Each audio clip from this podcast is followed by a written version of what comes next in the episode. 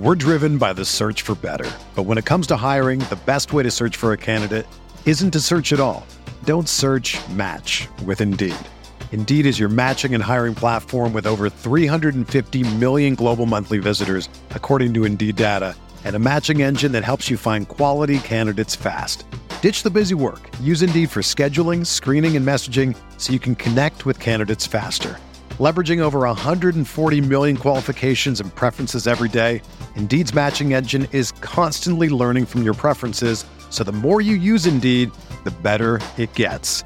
Join more than three point five million businesses worldwide that use Indeed to hire great talent fast. And listeners of this show will get a seventy-five dollars sponsored job credit to get your jobs more visibility at Indeed.com slash Blue Wire.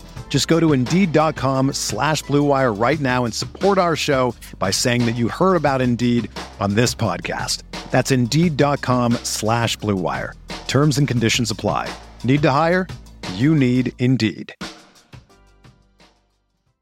This podcast episode is brought to you by Coors Light. These days, everything is go, go, go. It's nonstop hustle all the time. Work, friends, family expect you to be on twenty-four seven. Well, sometimes you just need to reach for a Coors Light because it's made to chill. Coors Light is cold lagered, cold filtered, and cold packaged. It's as crisp and refreshing as the Colorado Rockies. It is literally made to chill. Coors Light is the one I choose when I need to unwind. So when you want to hit reset, reach for the beer that's made to chill. Get Coors Light in the new look delivered straight to your door with Drizzly or Instacart. Celebrate responsibly. Coors Brewing Company, Golden, Colorado. We're here.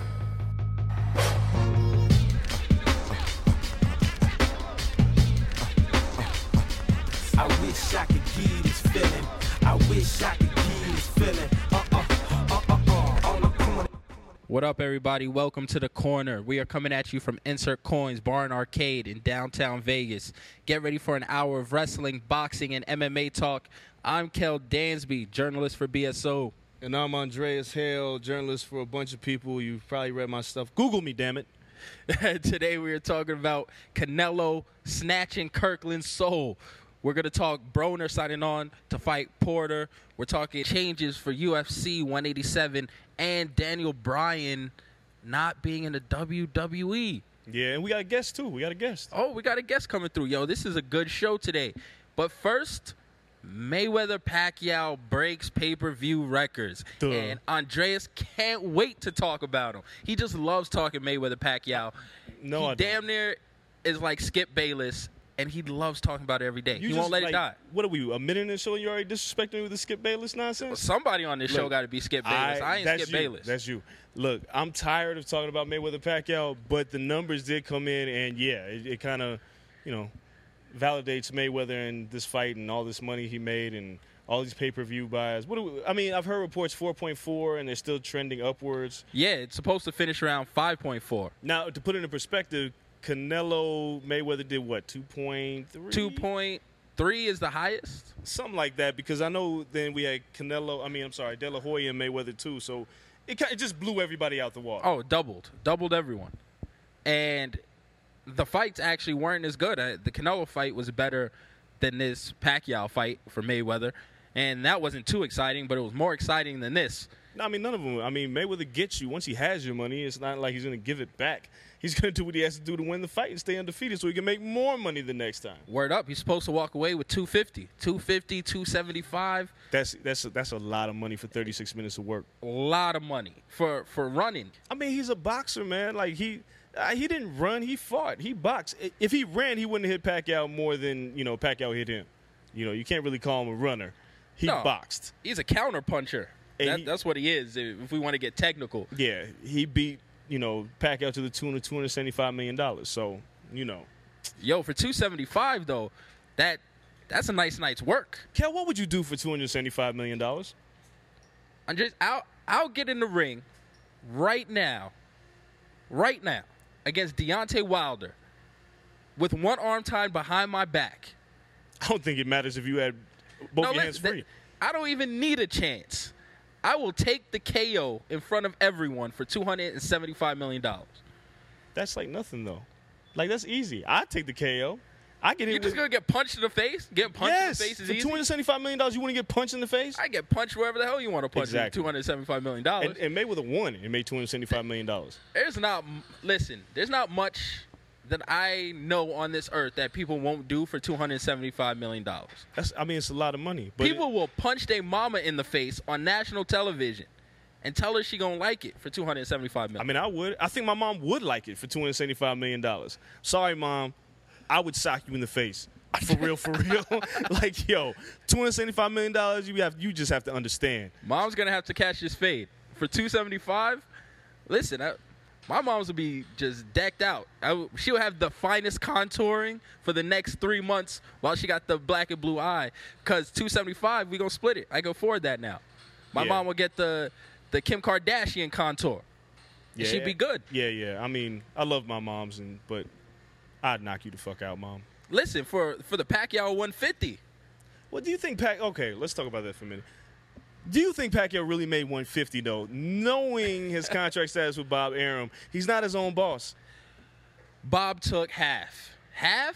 He didn't it's even like, have to fight. Yo, it's like the it's like the Eddie Murphy skit. Yeah. From back in the day. Half. Yes. Taking half, Eddie. Took it's, it all. Yo, it's that. Bob gets half. It's a lot of money, man. The tax man gets the other half. Pacquiao walks with about twenty-five, thirty. And he's happy, because you know what twenty-five mil is in the Philippines? A lot of damn money. Oh, shit. Your, your great-grandkids don't got to work for twenty-five mil in the Philippines. Yeah. I'm not sure if the Philippines is worth twenty-five mil. Nah, you know what? If I'm Mayweather and I want to be real disrespectful, I go buy for the Philippines. I have the fight. I beat Pacquiao and be like, I've just bought your country. You're all mine. And I put pictures of me everywhere. Yeah. I'd be the president. The money would have my face on it. Money Mayweather, money in, in Manny Pacquiao's country. Yo, I'd be so disrespectful. I would buy the Philippines. And I know we have some Filipino listeners. I'm sorry, but I would buy the shit out of you. I would own all of you if I made Mayweather's money. We love we love the Philippines. I'd vacation down there. I'd make sure Manny would never be allowed back. Nope. Just, just everything out of spite. two hundred, like, man. two hundred seventy-five. Like, come on. Like, he can throw us a mill. Yeah. He got it. Come come be a, a sponsor of the show. Just a mil. That's it. He made that in thirty seconds. Yeah. Of that fight. thirty seconds. Yo, I say he what got you it. Say what you want about Floyd Mayweather. Once again, the man is a genius when it comes to this, you know, pimping the sport of boxing. And pimping you viewers who paid and are still pissed off saying, I want my money back. You ain't getting shit. Mayweather got two hundred seventy-five million dollars of your money, and then if they have a rematch, you're going to buy it again. You know he's going to have a rematch. I you know it. people I are going to buy it. fifty and oh. Yeah, listen, listen, fifty and oh. Pacquiao's hurt. He's going to have two arms again. Skip Bayless is going to be wearing the pom-poms. People are going to buy it. They're going to think that Pacquiao healthy can touch Mayweather, and he's going to dance, and he's going to lump Pacquiao up, and he's going to walk away with another two hundred mil. I, I, In a calendar year, one calendar year, he could make six hundred million dollars. I mean, that's crazy, but I don't think they're going to have a rematch. I just, I just don't. I think if I'm Floyd, and it's like – because all it really does – I know it's a lot of money, but when is it enough? It's never enough. Ah, shit. two hundred fifty million dollars. And, I mean, I get it. Like, if he loses, then there could be a third fight and all this other stuff. But I, I really, looking at Floyd after the fight, I just don't think he likes to do this anymore. Nah, he don't like it, but he likes the money. He yeah, likes he the money like the more money. than he likes anything else on this earth. I don't know what he does. I don't know if he got a separate crib so he could just Scrooge McDuck. I would. Just straight swan dive into his money and do a breaststroke through it. I don't know what he does. But he loves it. Yeah, I don't know. And it was light work. I can understand if he got touched, if he got cut, he got beat up, it was a brawl. It was light work. It was easy. I mean, Pacquiao could have had six arms. I posted he might on, not have touched him. I posted on my Instagram, Robert Guerrero did a better job than Manny Pacquiao. Like, he hit him more than Manny Pacquiao did. Easy. Now, if Floyd allowed him to hit him more, that, that may be the question. That's always a question. But Floyd Floyd likes to allow people to hit him every now and then. But, look, we've talked so much about Mayweather Pacquiao, and so many people were pissed. But, like I told everybody on social media, if you hated the Mayweather Pacquiao fight, you needed to turn to the James Kirkland Canelo Alvarez manslaughter. We told him on, a, on the podcast last week, don't complain about Pacquiao Mayweather and paying a hundred bucks if you're not going to watch – Kirkland Canelo for free, because everything you wanted from Pac May the, the week before, that's what Canelo was going to give you. Kirkland has no defense. Nah, he just gets punched in the face. That's it. He gets punched in the face and said, I'm going to hit you harder than you hit me. Yo, and it, it hasn't worked in quite some time. Well, nah, I mean, it works against guys like Angulo. It's worked against, you know, like Glenn Tappy, who he beat the hell out of. Like, when guys can't hit him back, it works. But James Kirkland came in there like a bat out of hell without Ann Wolf, which that spelled his demise from the front. That's the difference. But he came in there, and you realize how inferior he was. Like, he came in there like Mike Tyson with no technique. Footwork was terrible, just winging wide. Every punch he threw was wide. And Canelo just kind of covered up, weathered the storm. I was like, all right, bitch. And, and puta, and Mexican, and went to beat the shit out of Kirkland. And, I mean, the knockout, it like like I said, it's like he crucified him for Mayweather-Pacquiao sins. Like, the way Kirkland was stretched out on the canvas, and then, like, Canelo went to celebrate, came back, was like, oh, shit, are you okay? Did I kill you? Yo, Kirkland, the craziest thing is, is he said after the fight that he didn't know he was knocked out. What the hell did you think you were doing? Because you were sprawled out in the middle of the ring. Like, you thought the ref just stopped it, was like, yo, hold on, nap time. Yeah. You just laid down on your own accord, took a quick nap, popped back up, was like, let's go. No, you got knocked out, and it was like a video game. It was like playing Mike Tyson Punch-Out. Yeah, he went down like last show. Do, do, do, do, boom, boom, boom, boom. That shit was crazy. Yo, Canelo will forever have that on his highlight. Like, the first highlight of Canelo, from now until the end of time, will be that knockout. You know who is the biggest loser of this, though? Because Kirkland, he loses, big deal. fifty Cent. Oh, fifty. God damn it. Like, fifty Cent had Kirkland, and he had Gamboa, who got slaughtered by Terrence Crawford last year. So it's like, fifty, you got to stop getting guys with these fragile jaws. Like... Why? Why? fifty, fifty's been washed for a second. So he can only get other guys who like G-Unit in two thousand one, two thousand three. Like Gamboa and Crawford both look like two dudes, or excuse me, and Kirkland both look like two dudes who rocked the G-Unit wife beaters. Oh, the, the booby. The, the yeah, it looked like they wore those in two thousand two, and they had the G-Unit like Reebok joints. They look yeah. like those guys. And Kel, they had your Bo jeans still. Kel, did you have a, a G-Unit tank top? I did not have a G-Unit tank top. Lying. I know no. you had a G-Unit tank top. Yo, I had top. the kicks, though. I'm not going to lie to you. Yeah, G-Unit kicks. I had the kicks. The white and blue joints. It was hard. But to be fair, Banks was spitting back then. So, you know, I had yeah, to support Lloyd to, Banks. You know, justify it. I had to support no. Lloyd Banks. You think you think uh, James Kirkland got some G-Unit paraphernalia? After oh, currently. Yo, there's warehouses full of that right now. fifty Cent pays him in G-Unit memorabilia. Damn. And fake spinny chains. That's terrible. Yo, I'd rather be Young Buck right now than Kirkland. And that's a statement. That sucks. Yo. That what about Hot Rod? Oh, God, no one wants to be Hot Rod. Hot Rod doesn't want to be Hot Rod. Olivia? Olivia's doing better. She had Love and Hip Hop. She was all right. Like, Olivia had Rich Dollars for a second. No, but uh, here's a question. Can fifty Cent ever re- – is he ever going to be like a real – because, look, look, rappers as boxing promoters, if your name's not James Prince, who people forget who James Prince is, but if you, rappers as boxing promoters are terrible. Remember when Dame Dash was a boxing promoter? Oh, yeah, that was horrible. And I mean, he had Jay's Jayden, trying now. He had Jaden Covington, who got flatlined by Alan Green. So it's like – Uh, Jay's different because it's not Jay-Z's running. Yeah, yeah, it's Dave Itzkowitz who runs exactly. Rock Nation. He's and not Jay just loves hands boxing. on. Yeah, yeah, yeah. But fifty Cent is hands on. You know what I'm saying? And like, it's not. It's not ending up well. fifty. It's weird. fifty got the golden touch for himself. Not anymore. And for everyone, I mean, he's still making money. I'll switch bank accounts with him right now. I mean, I will too. But so I mean, it is what it is. But for everyone else around him, it collapses and it collapses fast. Like you're you're dope. When you get to fifty, and you just fall off quick. Banks hasn't had a hot verse in like six years. Damn. Sorry, Lloyd. Please please come back and have a hot verse so Kel can be happy again because he yo, was your he, biggest fan. Yo, he crushed me, yo. Best of Lloyd Banks, Volume one.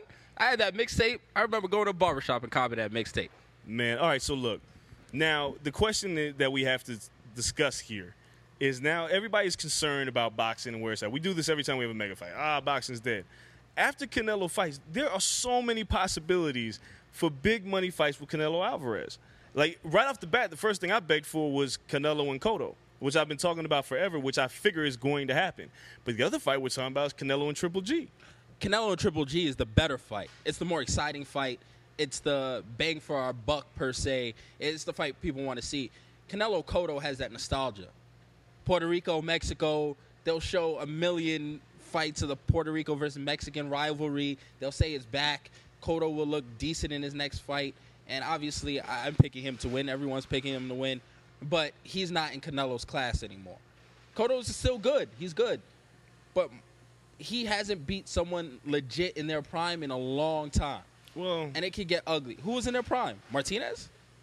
I mean, no, Sergio was on a bad wheel, so we can't. I mean, but Cotto's look good. Under the tutelage of Freddie Roach, Cotto's look good. He's looked better. He's fighting Daniel Gill on the sixth in, you know, in New York at Barclays, which is which is actually a tougher fight than most people are talking about because people don't know Gill, and most people who've seen Gill knows he got destroyed by Gennady Golovkin. But exactly. Then again, who hasn't?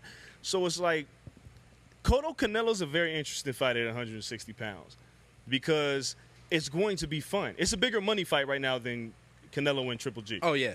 You yeah, know, way bigger money fight. And I'd love to see that at Cinco de Mayo next year. No, that'd be great. I mean, I don't want to wait until next year to see it. I don't know who they fight in the meantime. Like, there's another Mexican holiday, and it's Mexican Independence Day. Floyd fights on it September thirteenth. Maybe Floyd's not ready, and Canelo swoop in and take that date. Uh, that could happen. You see, there's a couple of scenarios I see with Canelo, and it's one of them is obviously Cotto, and the other one's Triple G, but the third one is Manny Pacquiao. Okay. I'm very interested because there's a lot of people who still think Manny Pacquiao, even though he lost to Floyd, he's still in top five pound for pound. Canelo's not on a lot of people's top ten pound for pound list. And, you know, beating Kirkland doesn't necessarily put you there. But a Canelo-Pacquiao fight on Cinco de Mayo next year when Pacquiao's healed up, if the Mayweather rematch doesn't happen, I don't know what the hell weight they fight at. It had to be some kind of crazy catch weight, maybe one fifty. one fifty, I don't know. But we saw what Canelo looked like against Mayweather. I mean, May- it's, it's, a, it's a different fight. But Canelo's a different fighter when he has to drop weight. Like, one fifty-four and up is his weight because he'll come in the next day at one seventy-five, and he'll be throwing bombs. Yeah, but Pacquiao ain't fighting him at one fifty-four. No, he's not. So, so I don't think Can- Canelo's never going to drop again. He saw what his body did against Mayweather. Like, hearing the punches against Mayweather that landed compared to the punches even in his next fight that landed against Angulo or even when he hit Lara, the brief times he hit Lara, right, and just hearing the force behind it, it's a different world. Yeah, I mean, either way, I love to see it. And the Canelo-Cotto aspect of it, where do they fight? Oh, they're, they're fighting at M G M. They're, they're, there's no doubt about it. They do not fight in New York. You do not take your top guy. Mexico? Rock Nations? Rock Nations letting that happen? Hell yeah. Because Cotto's already got his money. He's he's making he made his money up front. To fight, why? Because Cotto's not going to be the A side of that fight. It's Canelo. Because Jay wants the Barclays to be the Barclays, and he wants it to be the new Mecca. It's going to be at the M G M. You have that fight in the Mecca of boxing, which is Vegas. You have it at the M G M. The Mexican contingency is bigger here. This can, this can be Canelo's new home. When Floyd Mayweather's picture comes down off the M G M, they're going to put Canelo's ass up there. Well, Canelo's new home would be across the street. Oh, yeah, the arena. That's true. Yeah, but, so Canelo can make his stamp over there and be perfectly fine, unless your boy A B steps up or something. Nope. The but, home um, of Broner. Imagine Broner's face just grilled out on the front of the new arena. So douchebag. Like, yo, everything would be blinged out in the, the fucking M G M. Nah, I wouldn't even go there. It'd yo, be, be like, I, I would love to see that. Just out front. Hold on, hold on. Pops, brush my hair. Yeah, no. I'm, what? I'm cool. I'm cool on that. But, yeah, Canelo-Cotto happens at the M G M. It, it it just does. Talking about all these young fighters, it's time for our pound-for-pound lists. Yeah, and this yeah. week, we have top five fighters under thirty. Let me clarify this. Top five boxers under thirty. No U F C guys. Sorry from M M A fans. Not this week. Top five boxers under thirty. It could have been twenty-five, but there's so many good fighters in the interim, twenty-five to thirty. It's stacked in that age bracket. So we had to move it up to thirty. Um, I'll go with my list first. I always go first. Of course. Just in case you had to ridicule me for being correct. As usual, Rocky Marciano. And this week, I got a tie for fifth. So I'll start at my tie. I don't want to hear about, yo, that's six people. No, I don't care. All right, go ahead. I can, I can have a tie. Tie for fifth, Deontay Wilder, mm-hmm. who's barely under thirty, and Abner Mares. Mares? Mares. Okay. He, he could have been six. Mares, I have faith in him. He should have fought on the Floyd undercard. He wasn't ready. Him versus Leo, great fight. I, I, it should have been so the Mares, lead up to it. Wait, Leo Santa Cruz is not on your list. Correct. I think Mares, Mares beat, is good. I think Mares beats Santa Cruz, but that's a topic for a different okay. podcast. Go ahead. Four, Canelo. Yes, Canelo's four. Mm-hmm. Three, Roman Gonzalez. And for people that don't know, Roman fights one twelve. He's actually going to fight here coming up, I believe. Uh, great fighter. thirty-six knockouts, forty-two fights. I had to look that up earlier. I was like, yo, I feel like he knocks everyone out. True. And at that weight, to have power, incredible. Mm-hmm. But he doesn't have the frame to, like, bulk up. Like, you see Pacquiao start mad skinny and people bulk up. The max he's going to get up to is, like, one twenty. right. you know, one twenty something, one thirty something max. So that's a guy under the radar, but I think he, he deserves that third spot. Two, Terrence Crawford, he's in there. A lot of people put him at one. They think he's, like, overly dominant. They love his style, think he's the next guy. If he stays at one forty, I believe so. one forty-seven is no we'll man's see. land. Interesting. So, uh, one, Keith Thurman. Okay. One time. I, I'm not Broner's not on my list. Nor Even though shout, shout, shout out to him. I, I considered it, but I was like, yo, I can't do it because no it's not way. it's not true. All right. So, yes, Keith Thurman sits number one on my list and Terrence Crawford number two.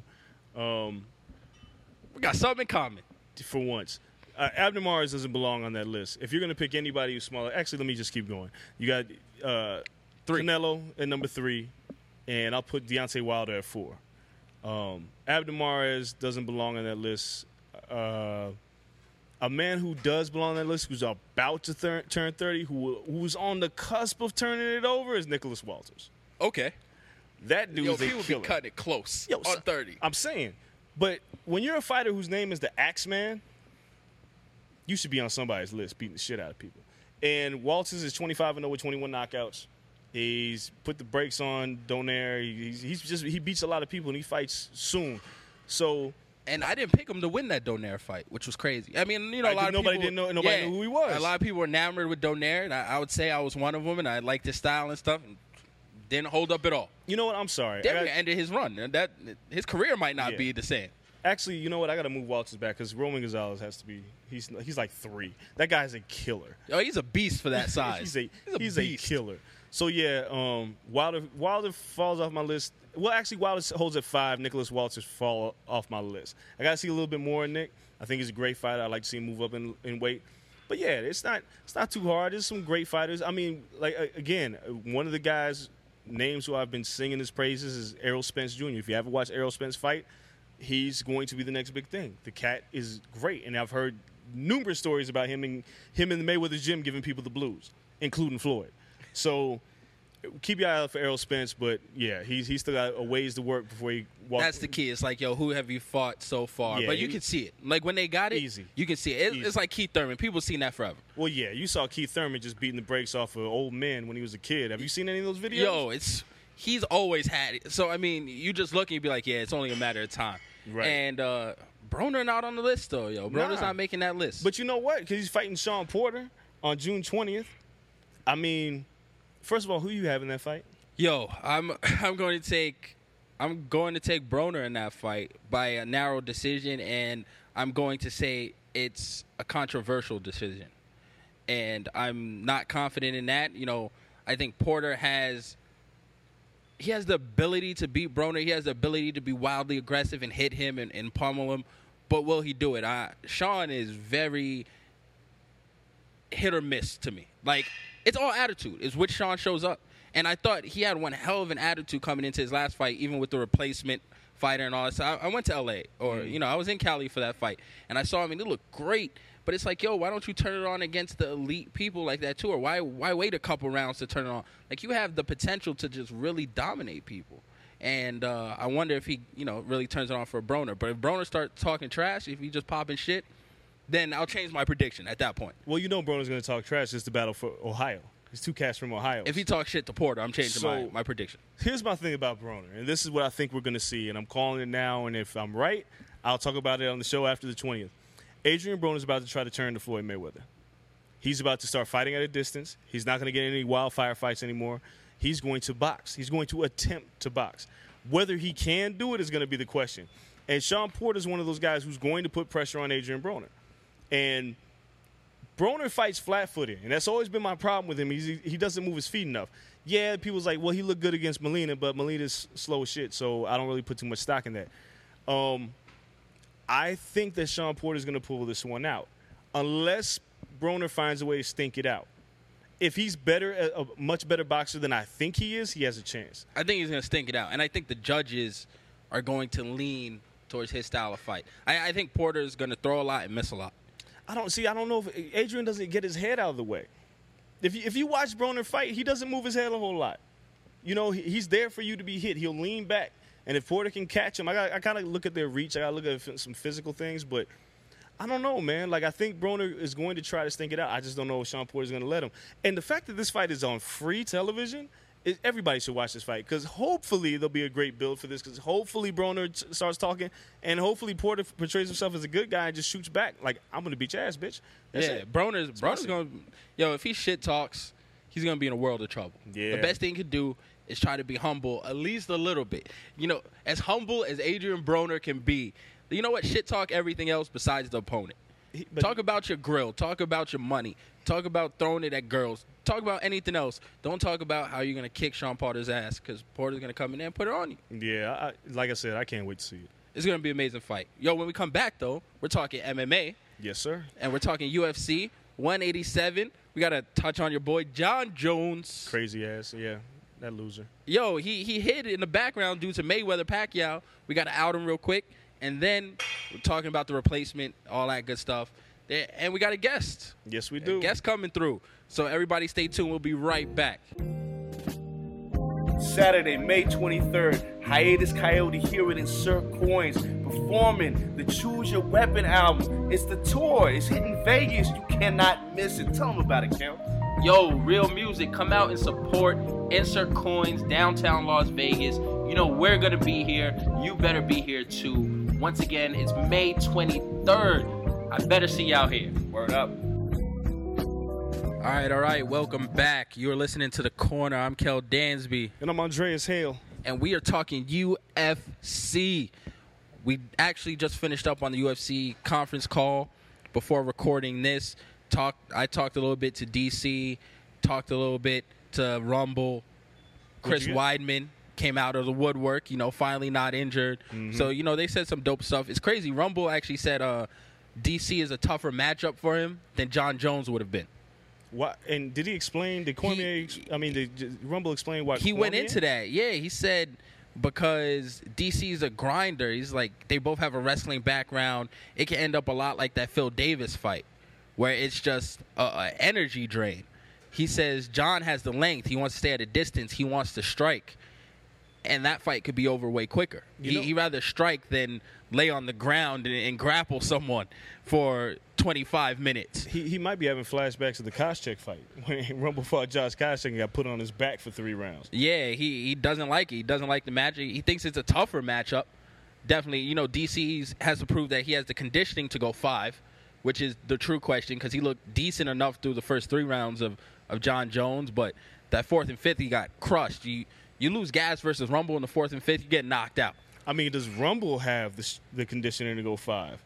Oh. That's the question we really got to ask ourselves because when we seen Rumble go past the second round? Nah, we haven't had to. But, I mean, I, I trust the Brazil, the uh, Black Zillions camp, and, and Rumble looks good. And maybe it's just because Rumble looks like he's in more shape than D C.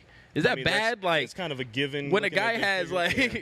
like the little belly pudge and everything, like D C, and I, I'm a D C fan. I like I like watching him fight and everything, but yo, it just doesn't look like he's in the greatest of shape. Yeah, he never does, but he's got a, he's got that you know small pudgy wrestler body, and he's always yeah. gonna have that. But he's still athletic, and he's still getting better, which is crazy. If you kind of watch him, he's getting a lot better. Um, covering space, he's, he's getting better with the stand up. It is a more interesting fight in in a, in a very particular way. I think Rumble was taking a look at Jon Jones' last fight and was like, his boxing sucks. I can touch that chin. D C's a little different. Once you get close, D C's going to wrap you up and try to take you down. Um, so I kind of get where, where Anthony Johnson's coming from.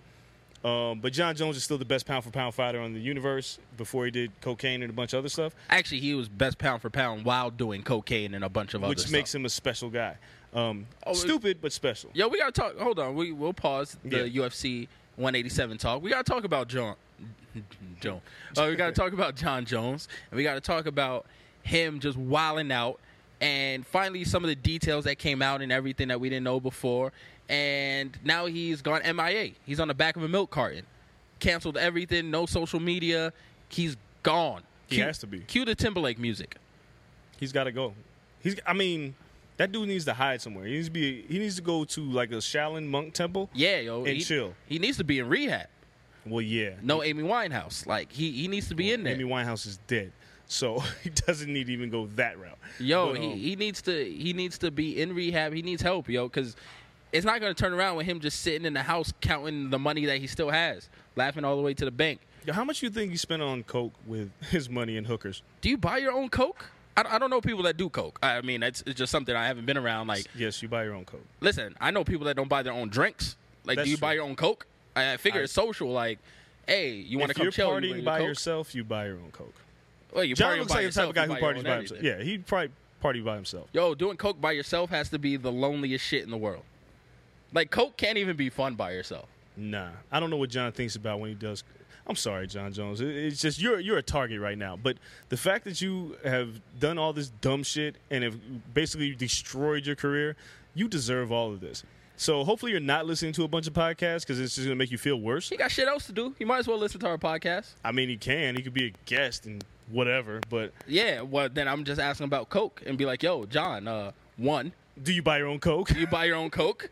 Two, if you do, can you use credit cards with your cocaine dealer? That was our question from last podcast. Yeah, like, why'd you have all the goddamn money in your car? Yeah. Where are you going at night with a with a, a, a car full of cash? Cash and condoms. Shout out to the married guy. Like, what He's is married what with a car full of condoms.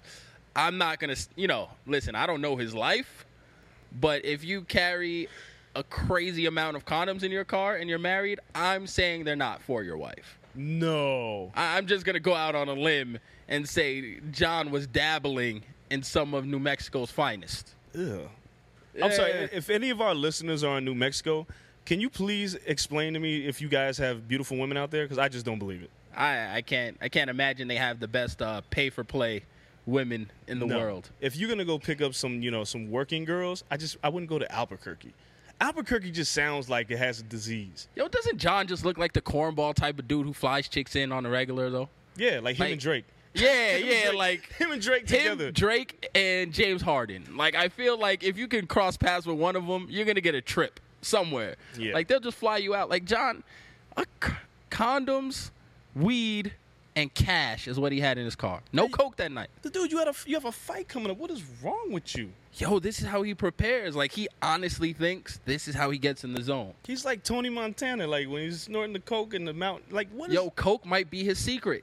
It might be like, you know, Jackie Chan in the in the drunken joint, in the drunken wow. kung fu flick. He's the drunken master. He's the cocaine master. I don't know. The cocaine, Jon Jones, the cocaine, cocaine master. master. Let's go. He got time on his hands. Let's That's, get a budget. I'll yeah. direct you, produce. We got it. It's Especially the remake. T-shirts. Yo, t- that easy. Yeah. Okay. All right. Yo. Sorry, John. Back, all right. So back look, to one eighty-seven. No, well, actually, let's go back to this Australia fight this weekend. Oh yeah. Mark Hunt and Stipe Miocic, and Mark Hunt got the brakes beat off him for five rounds. Yo, he fought three rounds with his eyes swollen shut. Like, can somebody explain to me when enough is enough? I know Mark Hunt is a tough guy. But let's also recognize he's too tough for his own good. There was no way he was going to win that fight because he couldn't see. And he was fighting on Fight Pass. So it wasn't like a, a ton of people watching it.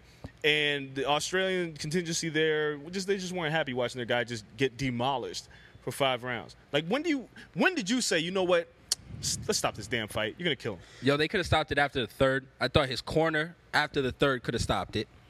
After the fourth, the ref should have stopped it. And... through the fifth before it was stopped, Dana White damn near should have been calling in yeah. like like a bat phone. Like, he got to hit someone on the side of the cage and be like, yo, enough is enough. At the end of the fourth, Dana was like, man, he's a warrior. And then the fifth started, he was like, nah, this it should have been stopped already. Like, Dana, you know what? It's kind of your company. How about we uh, hit him on the line real quick and be like, yo, can we end this? Because this guy's going to get demolished. Yeah, I mean, look, Mark, it's it's funny how – and this is the problem with the U F C, and it's not necessarily a problem, but it's also what makes it great. Mark Hunt, too, not too long ago, was one fight away from a title shot when he fought Junior Dos Santos and got hit with that because he was on a run. He was on a tremendous run. And since then, he's gotten thrashed.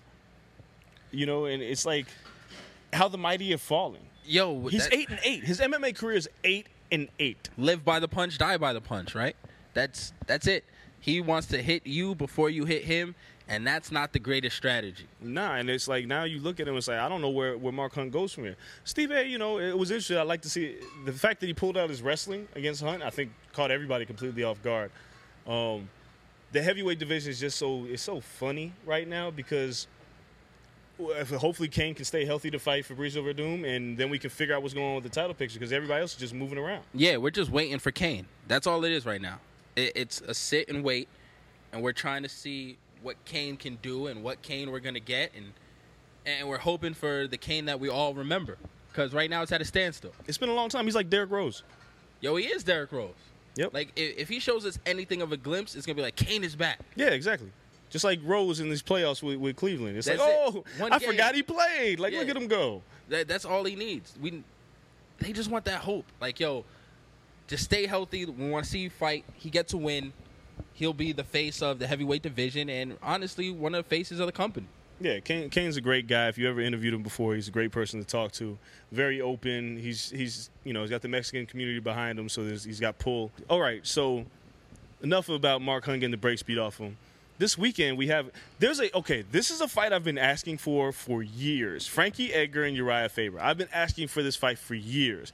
And now they're fighting in um, Manila. Manila. And shout out to the Philippines, owned by Floyd Mayweather. Floyd Mayweather. And uh, I just feel like this this it's not as big as it's supposed to be. Like, this should be a big fight. Yeah, I mean, it would have been a way bigger fight if it was on the undercard of a major U F C event. But this is going back to your theory, and Andreas hates this, that they put out too many cards. They do. And you downplay something like this by putting it right before a huge card, or and what was pegged to be a huge card. This could have been an amazing fight. It's in Manila. It's in the morning. I don't even care that it's, it's in Manila. But no, it's, this shit starts at seven o'clock for us. seven o'clock a.m. Here, here's my question. And I don't, I don't know, you know, somebody at the U F C had to think something about this, but did the people in the Philippines were like, yo, I want to see Uriah Faber and Frankie Edgar. Was that their pick? Like, usually it's a hometown boy that fights Munoz in that country. Munoz is on the card. Yeah, yeah, but he's not the main event. Yeah. You know, it's like usually your hometown boy is the main event. Like, Gustafsson and Rumble was in Sweden. And Gustafsson got the shit beat out of him. But it was in his backyard. Like, I don't know if, if – I haven't talked to Uriah, and I haven't talked to Frankie either. But I'm curious when they got this fight booked, because I know they were both like, hell yeah, I'd love to fight him. But I, Manila, seven a.m.? Like, who fights at seven in the morning? Yo, it's I've never fought wrong. anybody at seven in the morning. At the bus stop. Yes, I did when I was a kid. I fought at the bus stop. Aside from that, though – You win it? that, though? Yeah, I won. Okay. Oh, listen, I, when I was a me. when I was a kid, I was nice. Then I got too old, and I was like, I'm too smart to be fighting fools all the time. You had the hands? Yeah. I, I'm interested now about this. Yeah, I used to watch boxing, and I used to put my little my Ali impressions on, and you know, sock people. Yeah, I was a little, you know, I did my thing, but whatever. Anyway, anyway, the point being is that this is this is a fight that people have been clamoring for, and I think this could be a great fight because, you know, Uriah and Frankie are two fighters that, you know, have been carrying this promotion on their back. Frankie's always been the, the tremendous underdog, and Uriah's always been the face of the company in some ways, yeah. even back to his W C days. It's just a shame that I don't feel like – I feel like this card's being underserviced. It really is, and you know what? People tune in. It'll take over. It'll get a little buzz on, on Twitter that night because it's going to be an amazing fight. Yeah. That's guaranteed. And people will go back, and they'll rewatch it, and they'll catch highlights, and that's the type of fight it has to be. Now – I wouldn't have minded, and I don't care how last second it is. Once Khabib got hurt, if they would have said, well, you know what? Frankie, Uriah, you guys got to go. You guys got to go. You guys will fight the next week. Let's build you on that card. Let's make it a super card. And now Cowboy, Cowboy fight anywhere. Cowboy will come right now when we're recording the podcast to insert coins and fight. Cowboy, you headline this now. Yeah, he You fought. go to Manila at seven a.m. and you fight. Because you're going to win any damn way. Yeah, he's fighting McDessie and nobody cares. But, you know, it's, it's, everybody just wants to see Cowboy fight. It's, um, again, it's just one of those things where you have so many cards. I know there's people, and we'll get to our mailbag a little bit later. I know there's some some people that said, nah, it's good. You know, you got to get into more households. But are you really? Who's going to be up at seven a.m. except for a diehard M M A fan to watch this fight? Oh, I'm a, I'm going to be awake. Like, I'm going to be awake, but that's what we do. This yeah, is how we, we make we our money. We have to watch it. Yeah. Now, so, I mean, I'm going to be watching it with, like, a bowl of Fruity Pebbles, though. That's so, it's so early. Yo, some C T Crunch?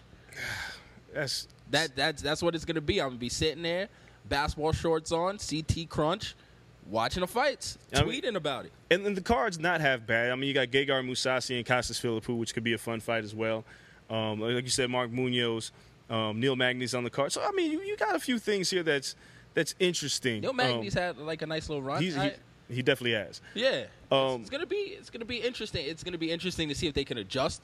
It's going to be interesting to see if, uh, you know, not having any type of hometown presence affects a fighter.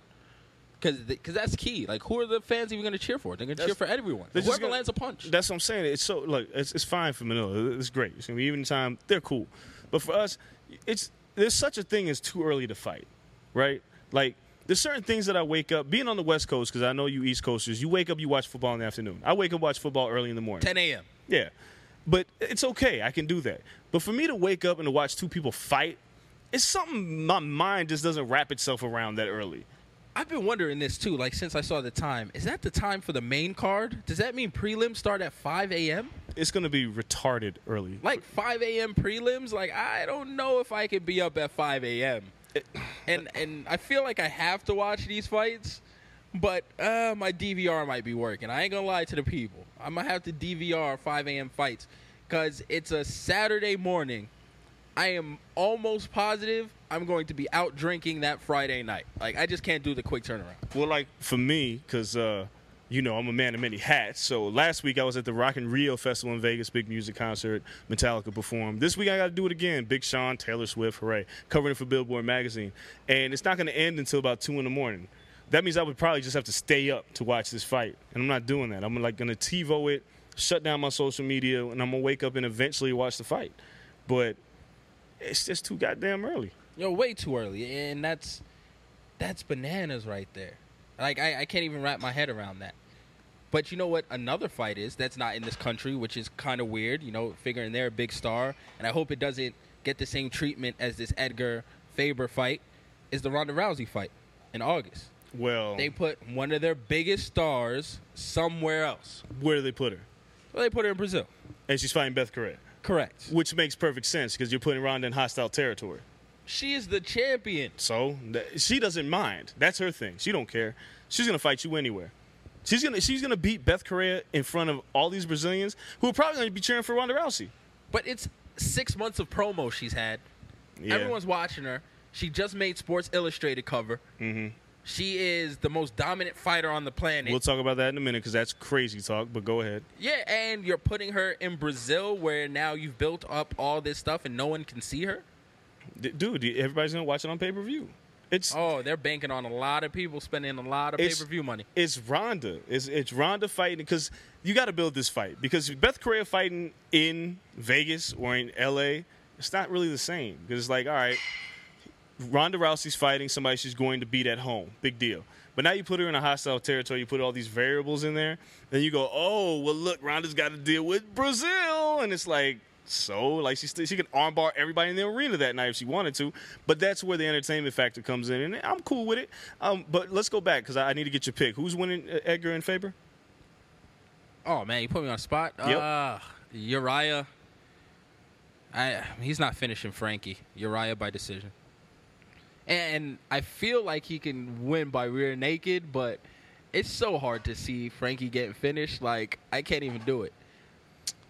I think Frankie's going to pull this one out. Wow. Okay. And, and I'm a big Uriah fan. I, I've always been a big Uriah fan. However, Frankie Edgar's got the better boxing. Frankie Edgar's wrestling is severely underrated. Uriah's a great wrestler, too. Team Alpha Male, all those guys are great wrestlers. Um, but I think that Frankie's going to win on points. And it's going to be a very interesting back-and-forth fight. It's going to have its spurts, but the longer it's standing, the better Frankie Edgar has to pick him apart. And it, it's going to be a fun fight. It could oh, be yeah. one. It could be a fight of the year. Um, and it, it, to say that to you know anybody who's listening, if you're up at seven in the damn morning Pacific time, you know, tune in and watch this fight. But I think Frankie Edgar's going to pull this one out. It's just my pick. Shout out to my ten a.m. East Coast people. Right. Yeah. You don't have to wake up at the crack of dawn to watch this. Exactly. It's a beautiful life for you guys. All right. Uh, before we actually bring our guest in, who is on their way, mm-hmm. let's touch on that Ronda Rousey joint because it, it's going to tie in to actually something we talk about with our guest. Right. How'd you feel about her being voted the most dominant fighter or dominant dominant athlete? The hell was it being a fighter? Dude, the most dominant athlete in the world. It's ridiculous. All right. But it's true, though. No, it's not true. Ronda Rousey's not the most dominant athlete in the world. fifteen, sixteen seconds, fourteen seconds. Yeah, but she's... I can't chug a beer in that time. And she arm-barred two grown women. All right, listen. Or she knocked one out. Listen, listen, listen, listen, listen. I'm going to say something that's going to be a bunch of women are going to hit my Twitter and be like, ah, you asshole. Yeah, get them. She arm-barred a bunch of women who are not nearly as advanced as her in the art of fighting. You probably also think cheerleading isn't a sport. I will not comment on that. Yeah. Oh, yes. The women are going to hit you up. Yo, there's mad women that listen to our podcast. They I know this. all the time. They're going to crush the, you. I can't the, wait. Look, I'm look, not the look. bad guy this week. Look, look. Ronda Rousey is heading. She's she's better than her competition, right? But to say she's the most dominant athlete and put her in the same, like she's not the most. She's not number one pound for pound in the U F C, which arguably she should be. No, she shouldn't be. She fights. Okay, she's fighting in a new division. The division has not been established for that long, and yes, she is beating everybody. Is her division any worse than Mighty Mouse's division? Yes. Look, Mighty Mouse has him and Dodson. But at least there's a Dodson. At, at least, okay. Let's let's just let's look at it for what it is. Ronda Rousey okay. is well-rounded. If you can look with the eye test alone, if you can look at the other women in the bantamweight division and say that they're well-rounded fighters, a lot of them are still coming along. She's just so far ahead of the competition that she's better than them. To say that she's more dominant than say a Floyd Mayweather, who hasn't lost in eighteen years. That's ridiculous. But you're acting like the women's M M A one thirty-five pound division was created when the U F C bought it on. No, no, no, no. She obviously had to fight beforehand. She was dominating people before that. She's held titles in respected women's divisions. She has beaten really good fighters. She hasn't fought Cyborg yet. A lot of people haven't fought Cyborg yet. But Shit, that- I might not have seen Cyborg fight without P- PEDs yet. So we're splitting hairs. But what I'm saying is, to say to say that Ronda Rousey is a more dominant athlete than Floyd Mayweather right now is kind of insane to me. Is Cyborg beating Ronda when they fight? No, I don't think so. But we're at a point where Ronda has fifteen fights. Mayweather has won forty-eight fights for eighteen years. Ronda's been at the top of this division for a few years. You know, other people that were on the list were like LeBron James. That's cool. It's not a lifetime achievement. Who is the most dominant athlete right now? Floyd Mayweather. This list can change next year. Floyd Mayweather. Mayweather is the most dominant right now. Yes. Ha- has he been tested? Mayweather? Yeah. No, not in. No. I, he hasn't honestly been tested. No. Okay. He's and been he, touched. And, and, to, and, to many people, that's tested. And this, the argument that we always have is about Mayweather's resume, right? How many Hall of Famers has he fought? How many Hall of Famers has Ronda Rousey fought? Do, I don't even know if they have women in the They don't. It's so ur- that's, this is my point. She hasn't fought anybody where you can say, ah, that makes sense. Like, now that Floyd Mayweather's put Manny Pacquiao on his resume, and he's put Hall of Famers like De La Hoya, Shane Mosley, you have to call him dominant. It's not a Lifetime Achievement Award. I don't Once care. Again, you call dominant. I know why you don't like Ronda. No, I love Ronda. I think she's the best. Okay, but I know why you don't rank her high on this list, Mm-mm. and it's because of your Rocky Marciano theory. It is. It came so early. Who have they fought? He was knocking out a bunch of bums. It's the same reason why you looked at me crazy and talked about me crazy for putting Rocky in my top five. It's the same reason you won't put Ronda as the most dominant athlete. Who has she fought? Look at her resume. Look at who she's beat. It's not lifetime achievement. She is n- demolishing people right now. Did you really try to validate your Rocky Marciano bullshit with the Ronda Rousey conversation? I have tied it in. It doesn't work. It works. No, it does. Stop. Bring it to the people. It's we're not the same gonna, exact We're not going to do this. You hate on both of them for the same reason. No, I'm not. I'm not hating on Ronda. She's You're not just. Hating on Ronda. You're she's not giving not, her her just due respect. She is not the number one most dominant athlete in the world. She's not. LeBron just lost the championship. Ronda I didn't say lose? No, but she again. If you're going to talk about dominant, like, she's beating two people, women in fifteen seconds. Fantastic. But Mike Tyson used to blow people out. Was he the most dominant athlete? Of that time, yes. People for that weekend? Yes. No, for that for that time span, three years, he was the most dominant athlete in the world. Shaquille O'Neal, when he wasn't fat and overweight, you go from, like, ninety-nine to two thousand one in L A, he was the most dominant player in the world. You're not going to say, well, he's not Wilt. Or... oh, you know what? Who's still playing at that time? Whoever the hell was still playing. Didn't matter, but Shaq, Shaq deserved to be the most dominant athlete in the world at that time. He had rings. He did everything he had to do. Ronda, look, if Ronda's not the number one pound-for-pound fighter in the U F C, she cannot be the number one pound-for-pound athlete. She's up there. Don't get me wrong. It's but dominance. I don't care. You, and, and that was a very childish way for me to respond. I do not give a damn. Throw, I don't throw care. Dictionary at you. Floyd Mayweather is the most dominant athlete in the world right now. I haven't even seen him truly. Okay, listen. He's an amazing fighter. We know where he stands on this. He was in my top five once again. He hasn't dominated anyone. He's made some people look foolish. He's made some people look mediocre. Has he dominated them? Do you understand? Like, to be truly dominant, you got to be imposing. People have to see you and quiver. They shake. They say your name, and little children cry. Ronda Rousey is dominant. Women dread having to face her. They want to be number three in that division because number two has to face Ronda Rousey. She nope. is that dominant. Nope. Not, um, she like Shaq in a post. She like Tyson in his I, heyday. I No. No. She's not the most dominant athlete in the world. She's not. She's not. She's up there, but she's Yo, not. I hope people just rip you in the mailbag. I do not week. care. Yo, come, everyone. Look, look, come for me. If anybody if anybody knows me, come for me. At the I will debate pod, you to death. At I, the corner pod. Yeah. Give them, give no, them the address. the corner pod at gmail dot com. Yeah. Email me. Tell me how much you hate my guts. Try to make your argument. But until Ronda Rousey has Hall of Famers on her resume, she cannot be the most dominant athlete in the, in the world. Who knows? Who knows when we're going to know which women are Hall of Famers? That's so unfair. Do, but do you look at any of them and say they're amazing? Not yet. Do you think you will?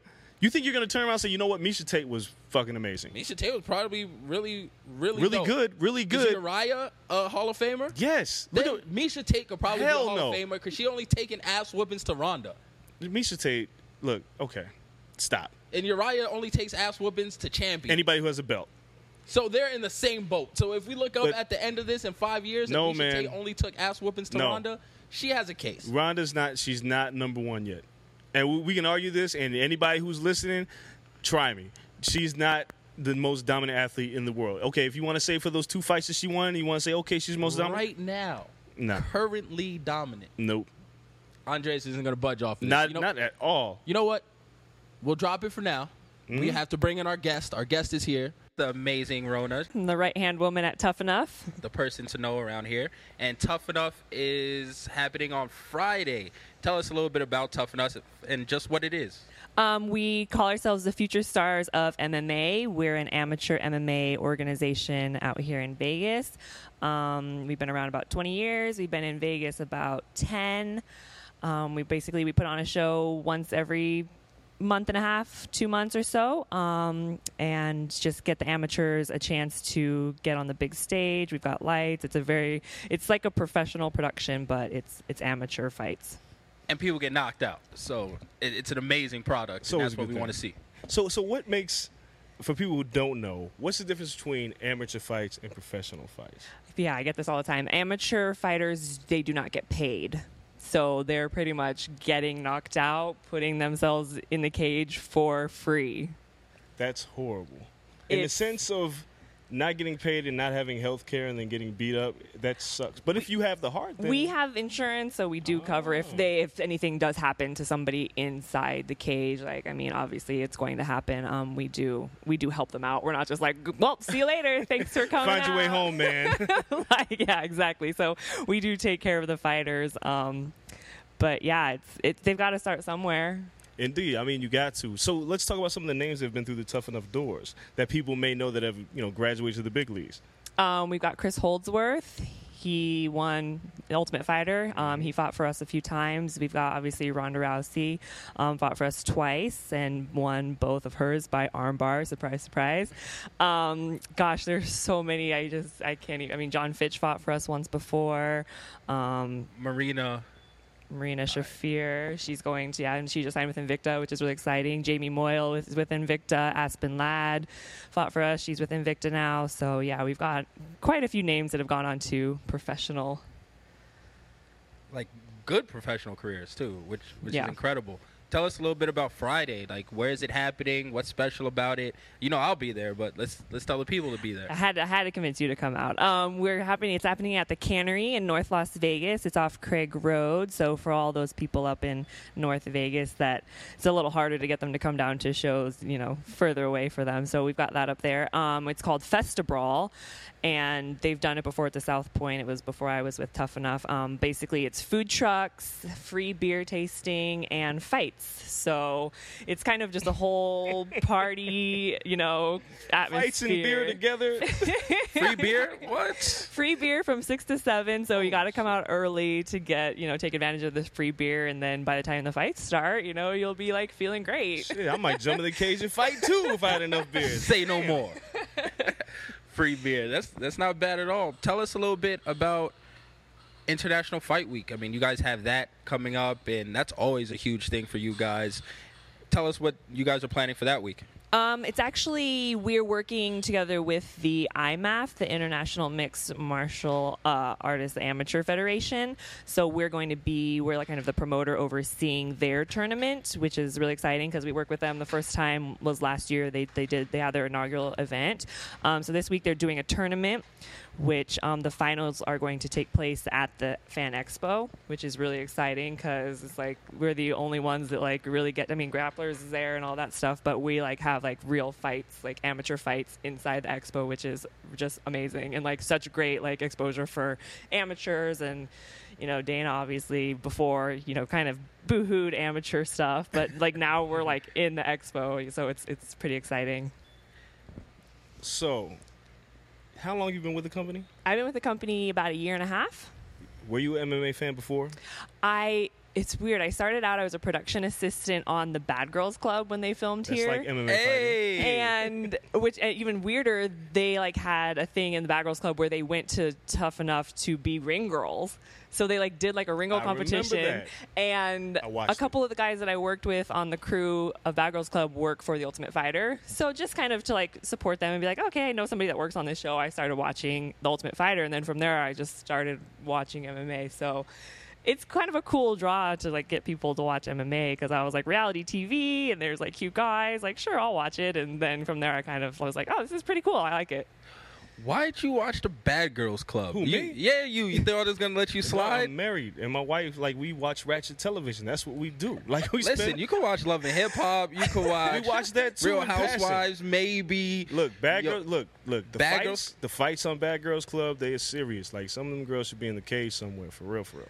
Rona's gonna put them on. They're yeah. They, they those girls are no joke. Like the house was disgusting. They they they're. They're the epitome of ratchet. They really are. I mean, yeah, weaves are getting pulled out left and right. Like, I had to take people to go buy some more and stuff. It was wow. It was an interesting experience. My friend was on there. Camilla Poindexter was on I know there. her, yeah. That's, like, the homie. And it was like, she's so nice. And then I watched the show. I'm like, oh, shit, you're beating people she up. She punched some people in the face. Like, yeah, she had no problem with that. But she was actually one of the...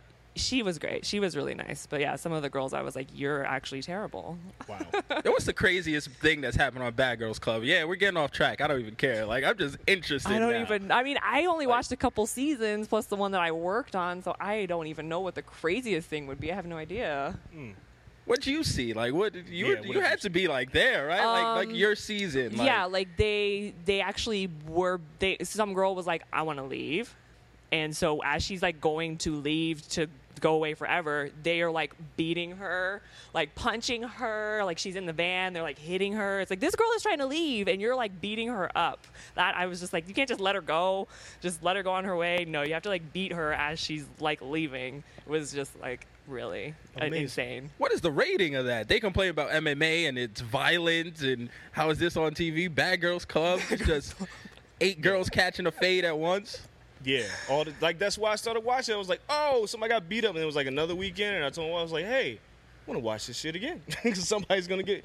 And it's horrible because I shouldn't be promoting women fighting each other unless it's in a cage. I mean, because yeah, like you said, with Love and Hip Hop and Basketball Wives and stuff, they're all like, oh, we want to, you know, set a good example, but then they're fighting, of course, and everyone's like, oh, you're making like black women look bad, and like they don't say anything about Bad Girls Club, but I guess it's called Bad Girls Club, so maybe they're like, oh, it's fine. It's expected, yeah. I guess. If it was Bad Black Girls Club, then we'd have an issue. But it's, right. It's just it's Bad like, Girls all Club. All kinds of girls are fighting and hitting each other, so that's okay. All right, let's bring it back to Tuff-N-Uff, I guess, you know, if we have to leave Bad Girls Club.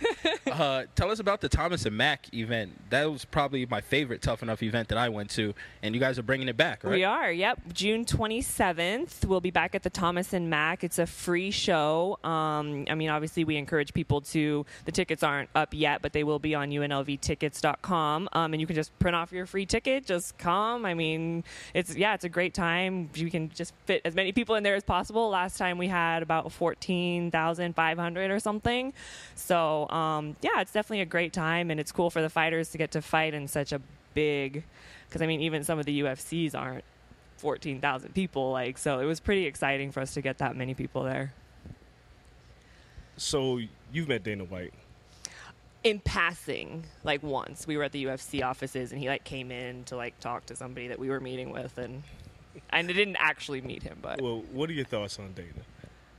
Oh. In in terms of, not personally, let's say, t- talk about in terms, because you said he wasn't a big fan of the amateurs at first. Right, but so he also kinda, wasn't a fan of women either. That's what I was about to say. He wasn't a fan of women fighting. He's, like, so, turned over this new leaf. Exactly. So what do you think it is about Dana that turned him over? Do you think it's a money thing, or do you think he, he got a chance to watch it and was like, you know what? My opinions were all wrong. Um, I mean, I kind of think it's a money thing. I mean, because Ronda's probably bringing them a, quite a bit of attention. Obviously, it's getting eyeballs to the sport. I mean, maybe people that wouldn't normally watch women possibly are now watching because she's there. And, um, I mean, yeah, just obviously I don't know. And just in reading recently about talking about the U F C Fight Week, they're not letting a lot of different companies come because of the whole Reebok deal. So it's kind of like getting out there, like, is it only about money? You're now push shunning companies that you've worked with before because Reebok is, you know, in the picture. Right. So it's seeming like it's a bit money driven, but obviously I don't know. Perhaps. All right. So Ronda Rousey, because she's fought in the Tuff-N-Uff twice. Did when when did you first see Ronda fight? Uh, I don't even remember. It wasn't. It wasn't back in Tuff-N-Uff. But you've seen those fights. So I mean, I watched it on yeah. like the internet and stuff. Right. Like, do you see that? Like, even now or whenever you watch it and be like, she's a star. Like, you think they knew she was Ronda Rousey then?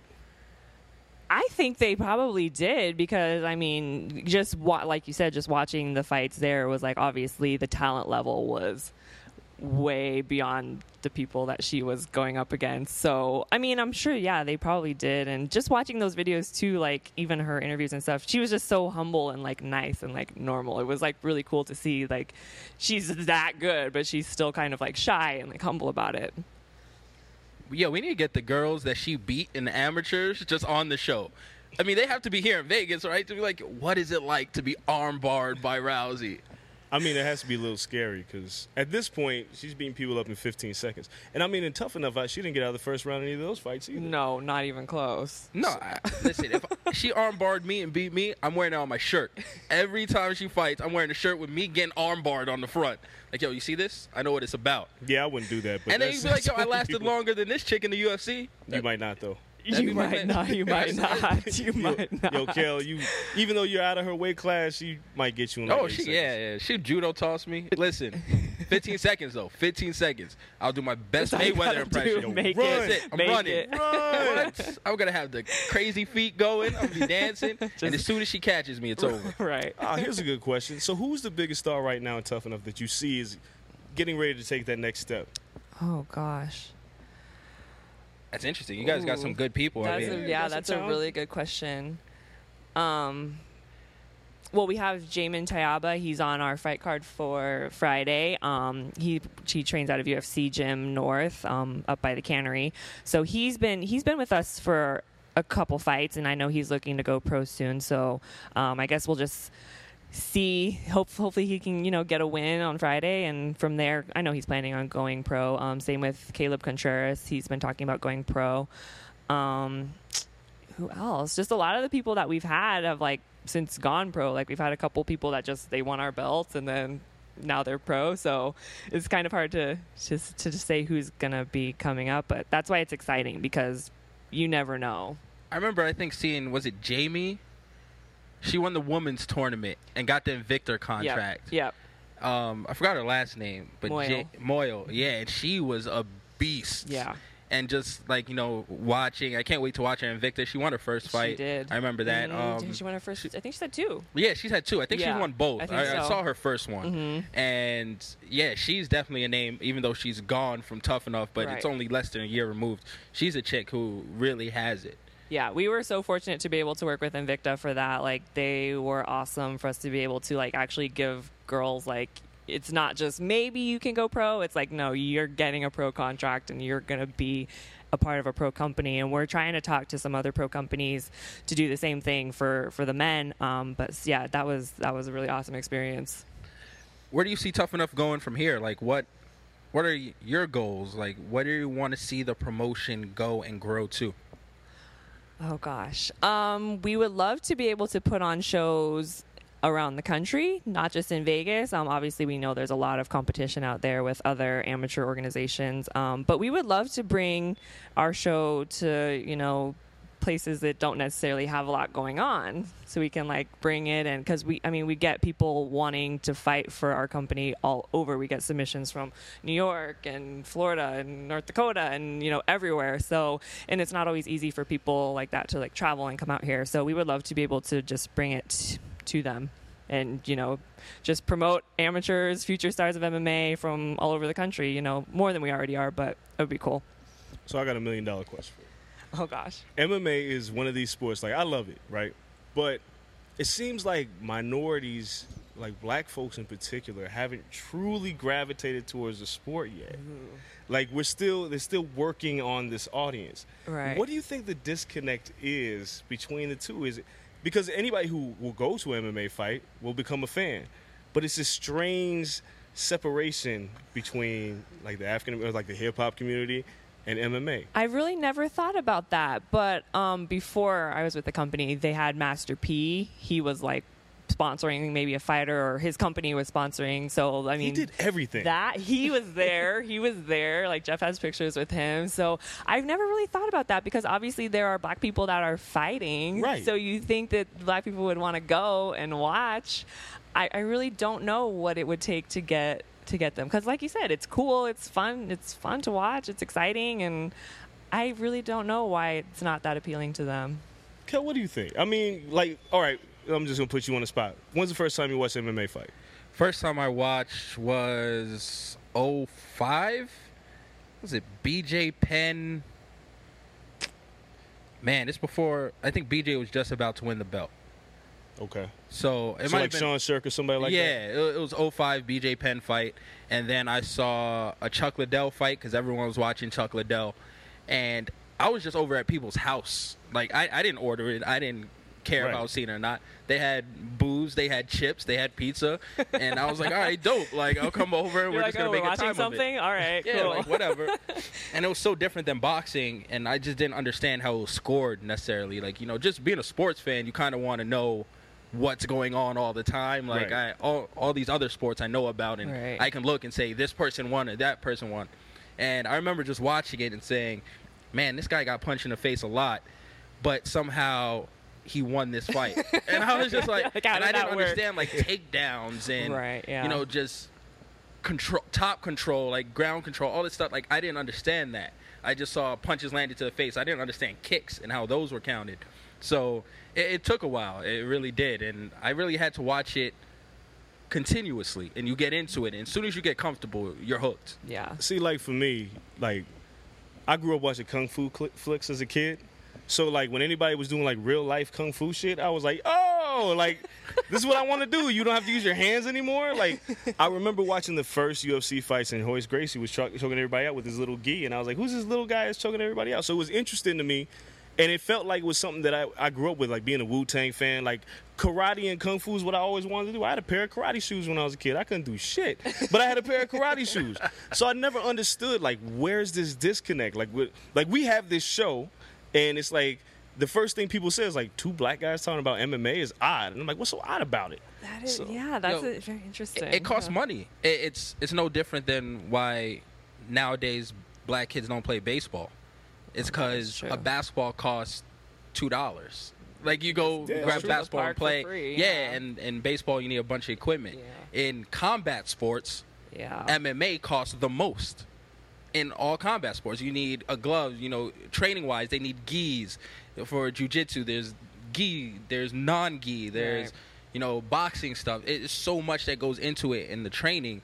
of M M A that it gets expensive. Yeah, not and then wrestling's the, not the a popular sport. Going there, having someone teach you how to oh, do it, headgear, all this stuff. It yeah, it costs a lot of money. That Boxing, you you set up, you're a little kid, you slap box in the in the driveway. Everybody's crazy uncle got the gloves, and every yeah. time you and your cousin got an argument, you got to throw the gloves on and fight. So boxing is, is a little bit easier. You know, you got the old gloves with the stuffing out of them and all that, and it's still more of a, a street sport. When you get into M M A and it's discipline, which Lord knows needs more of a presence in our community. Um, it, it's it's just whack. Like, yo, what do you mean I have to control my anger? What do you mean I have to think during a fight? Like, I just want to be Tyson and knock people out. Right. So it that's where the disconnect starts. You know, it's it needs to change though. I mean, we see more kids in wrestling though. That's that's the saving grace. You see black fighters right now; they come from a wrestling background. Yeah. Um, you're not seeing too many black people who just went straight jits on their way to the top. Like, either you're a boxer, you're like, hey, let me try to, you know, toss these hands but take people down because I'm big. Or you're a wrestler in high school and have nothing to do after high school and college, and you want to go into M M A. So that that's how we see the black community in it. It's not like we're growing up with it still.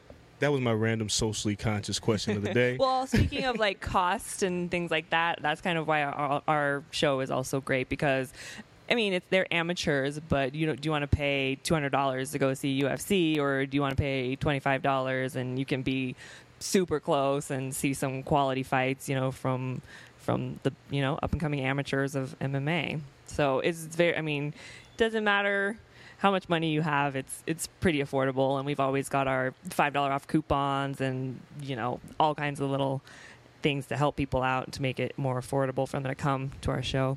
So shout out to you tough guys out there that want to fight in the streets. Come down to Tuff-N-Uff. Right? I mean, yeah, we've got people that train in their garages. Like, as long as you can show us that you know something, you know, we'll give you a chance if you really, really want to get in the cage and show what you've got. Andre said he's going to go.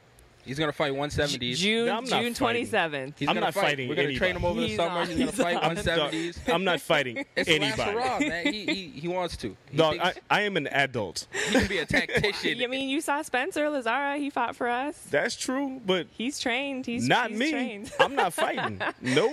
I'm not getting embarrassed. You know what, man? You're like a bigger version of Mighty Mouse. Nah, that's all right. I'm not... No. Kel, Maybe you can get in there. Maybe you guys can fight each other. Two different weight classes. Two different oh, weight classes. Oh. Yeah, I'm just leaning on like him. I look like could. Cormier. And it, like, it just, there's, there's no hands being thrown, no technique. I'm just leaning on him against the cage. But, all right, Rona, thank you for joining us. Of course. Plug everything before you go, though. Let them know oh the gosh. fight this weekend, Thomas Mack, everything. Tell them about Tough Enough. All right, yeah. We've got Festa Brawl, May fifteenth, Friday, seven p.m. at the Cannery. We've got the Fight Week um, in July. So those those tournaments will be really cool. If you're on this strip, we're going to be down there um, with all the amateurs, international amateurs, so that's cool. Um, June twenty-seventh, we've got Thomas and Mack, the free show. I mean, it's free, so why wouldn't you come? Um, we're always looking for people to partner with, companies, sponsors. You want to get in on our marketing. We're always looking for people, um, so just hit us up. Email me, Rona at Tuff-N-Uff, or, you know, just go to Tuff N Uff dot com. Shoot us a message. Um, we're looking for fighters. Always, if you want to fight for us, um, we're on Facebook, Instagram, Twitter, all that good stuff. All right. Thanks for joining us, everyone. Stay tuned. After break, we're talking W W E, tons of wrestling stuff. And I need you guys to flood our Twitter and our mailbag account with hashtag Andres in the cage. We gotta get you this do going. Like, Andres is gonna fight, yo. This is I it. He looks like Mighty Mouse. We're gonna get him in the cage. You know this isn't gonna work, right? It's, it's gonna work. No, because I'm, I'm telling you, nobody get, do that. If we get over a hundred retweets or emails, would you give it a shot? No. Give me a number. Give me a number. What do it a take? A thousand. A thousand. Wow. No, wait, ten thousand. Okay. No, no, that was it. I need to, look, I need to push it out of there because there, there'll be people be like, yo, I want to see Andres get his ass whooped. A thousand retweets or emails, and Andres is gonna fight it Tough Enough. Stay tuned. We gonna make it happen. Thanks. Saturday, May twenty-third, Hiatus Coyote here with Insert Coins, performing the Choose Your Weapon album. It's the tour. It's hitting Vegas. You cannot miss it. Tell them about it, Kel. Yo, real music. Come out and support Insert Coins, downtown Las Vegas. You know, we're going to be here. You better be here, too. Once again, it's May twenty-third. I better see y'all here. Word up. All right, what's up, y'all? We are back. and we are talking W W E.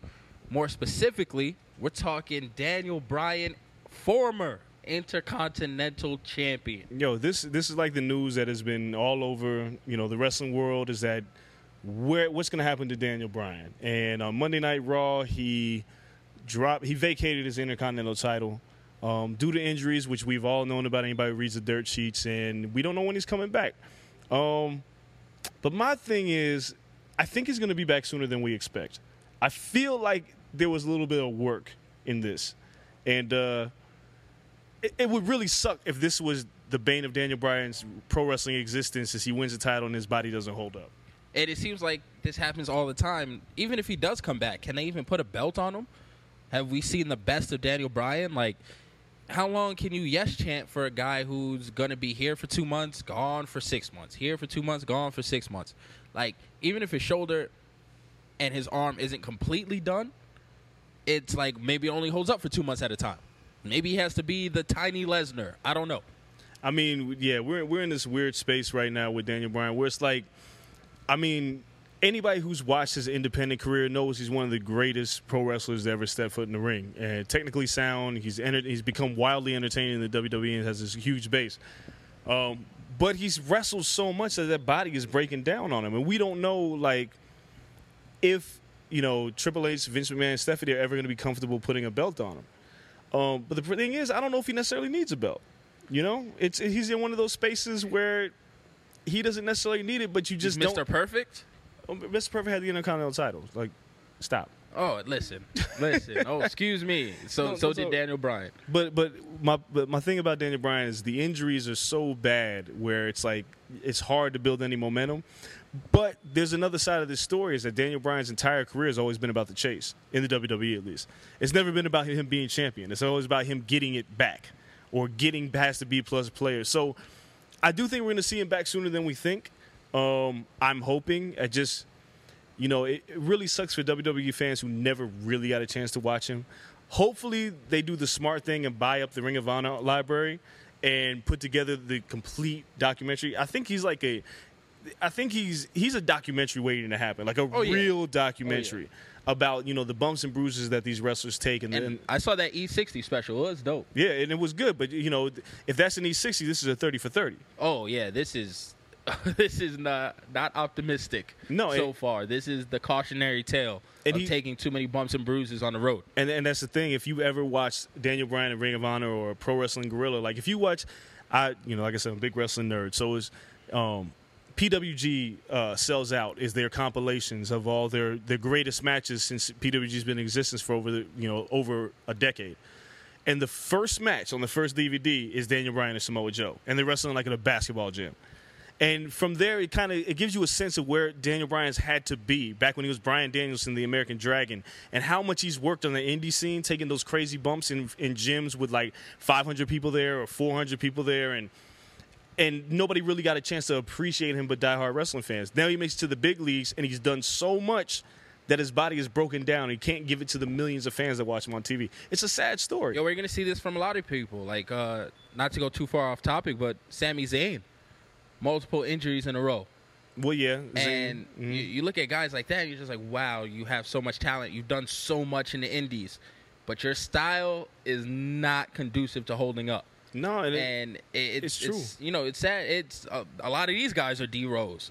It's you put everything on the line so young, and it got you to the point where everyone respects you, but now we can't even see it. No, I mean, you look at Sami Zayn. You look at Sting, who's wrestled for well, Kevin Owens, who's wrestled forever. You look at a lot of these guys, uh, Cesaro, um, who was Claudio Castagnoli in R O H. You look at a lot of these guys in the indies, it wears you down. And you look at somebody like Daniel Bryan, and you look at his style in the W W E, you know, like he dives through the ropes and the flying headbutts. Like, a lot of stuff he's got to stop doing.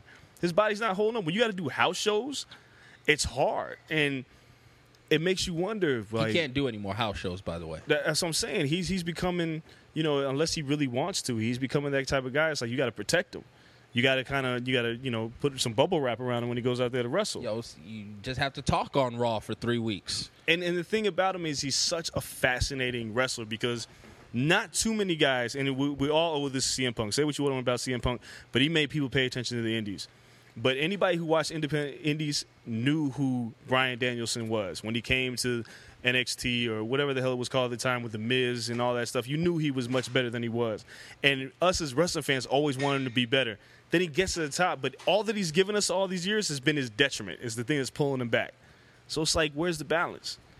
It, it, it's not going to be seen, man. And hopefully they can find a way to limit these injuries. And they build, I guess, the main roster up enough to not have these guys do house shows every week, you know, and you don't have to do this every Saturday and Wednesday and, and craziness and just put your body through it. I think they gave a crazy stat on Cena where he's wrestled like four times a week for the past three and a half years. Yo, John Cena is this. He made a deal with the devil a long time ago. He's an animal. Because this man can wrestle and heal up as fast as anything I've ever seen. He's like Wolverine. Yo, he is. And he'll wrestle night and day if you ask him to. By the way, he's had a couple four-star, five-star matches in a row. Like this yeah.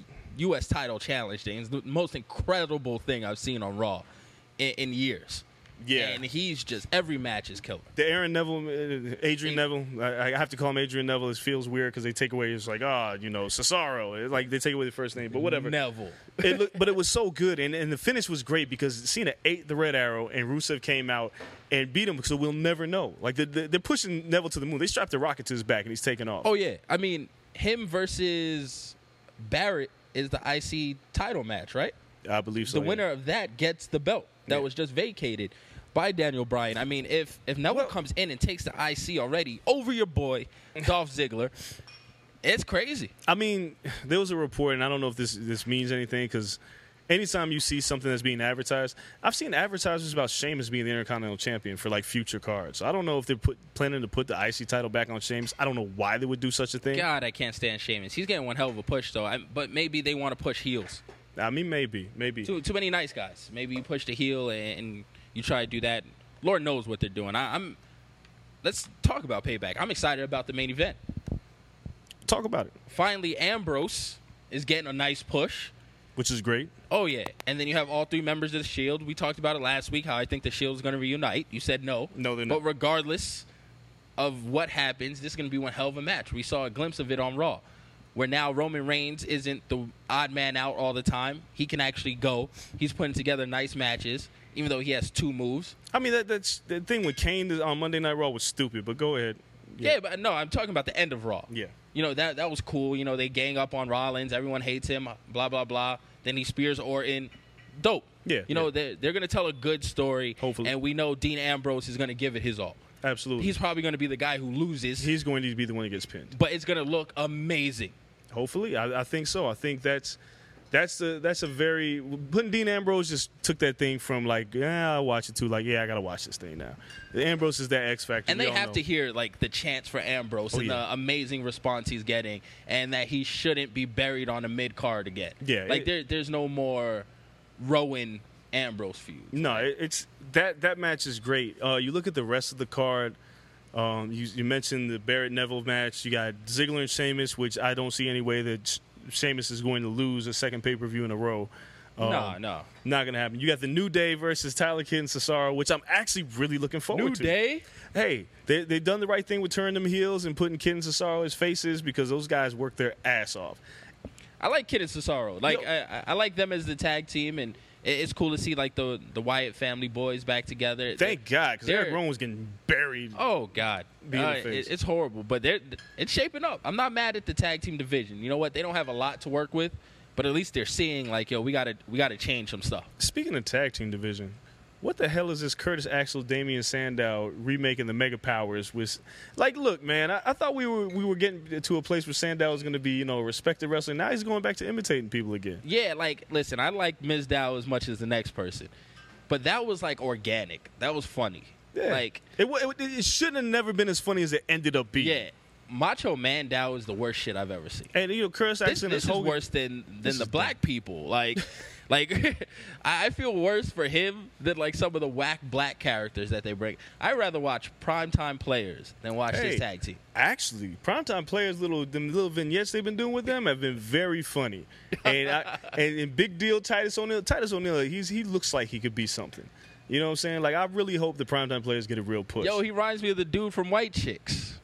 Terry Crews? Terry Crews. Oh, he God. reminds me of Terry Crews. Like, I swear he's the same person. He stole his whole character yeah. from Terry Crews. I mean, then we got John Cena and Rusev, which is like, whatever. Finally, it's the ending. Yeah, thank God, because I can't see Rusev continue to lose to John Cena. An I quit match? Come on. We know Russo's going to say, I quit. Yeah. We know it. And Cena's going to be propelled into the title picture, and they're going to play him versus, you know. I don't think he's going back to the title picture. That U S title is going to be his thing. I think he's going to have some, you know, some good. He has good one rival. hell of a shtick on that, though. Like, I, every I like week, it. I tune in every week to yeah. Raw to watch his open challenge. Yeah, three hours is too long, but I actually I watch those open challenges. Now, they're going to run out of people from the face, but, you know, but you, right you now. Think, but nah. Hey, just, bring Kevin Owens in next. Yeah, like, just title for title. Like, they're, they're going to build it up. And I, I don't mind seeing it. Like, Cena, he's doing some of his best work right now. And he, he's back he to, really like, is. having fun wrestling. I, I think that's it. It's not the pressure of, yo, sell a million T-shirts to these little kids and wear the the main belt. Like, yo, you don't got to carry the roster. Go out there, have fun, and wrestle.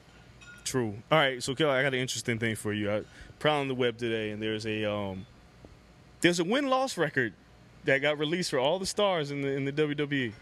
Now, God. No, undefeated this year, it's Chris Jericho, sixteen and oh. Six, I didn't even know Jericho was still I, I don't know who compiles these lists. Yeah. The, whoever uh, does this, we think we're nerds. Yo. You think you're a wrestling nerd?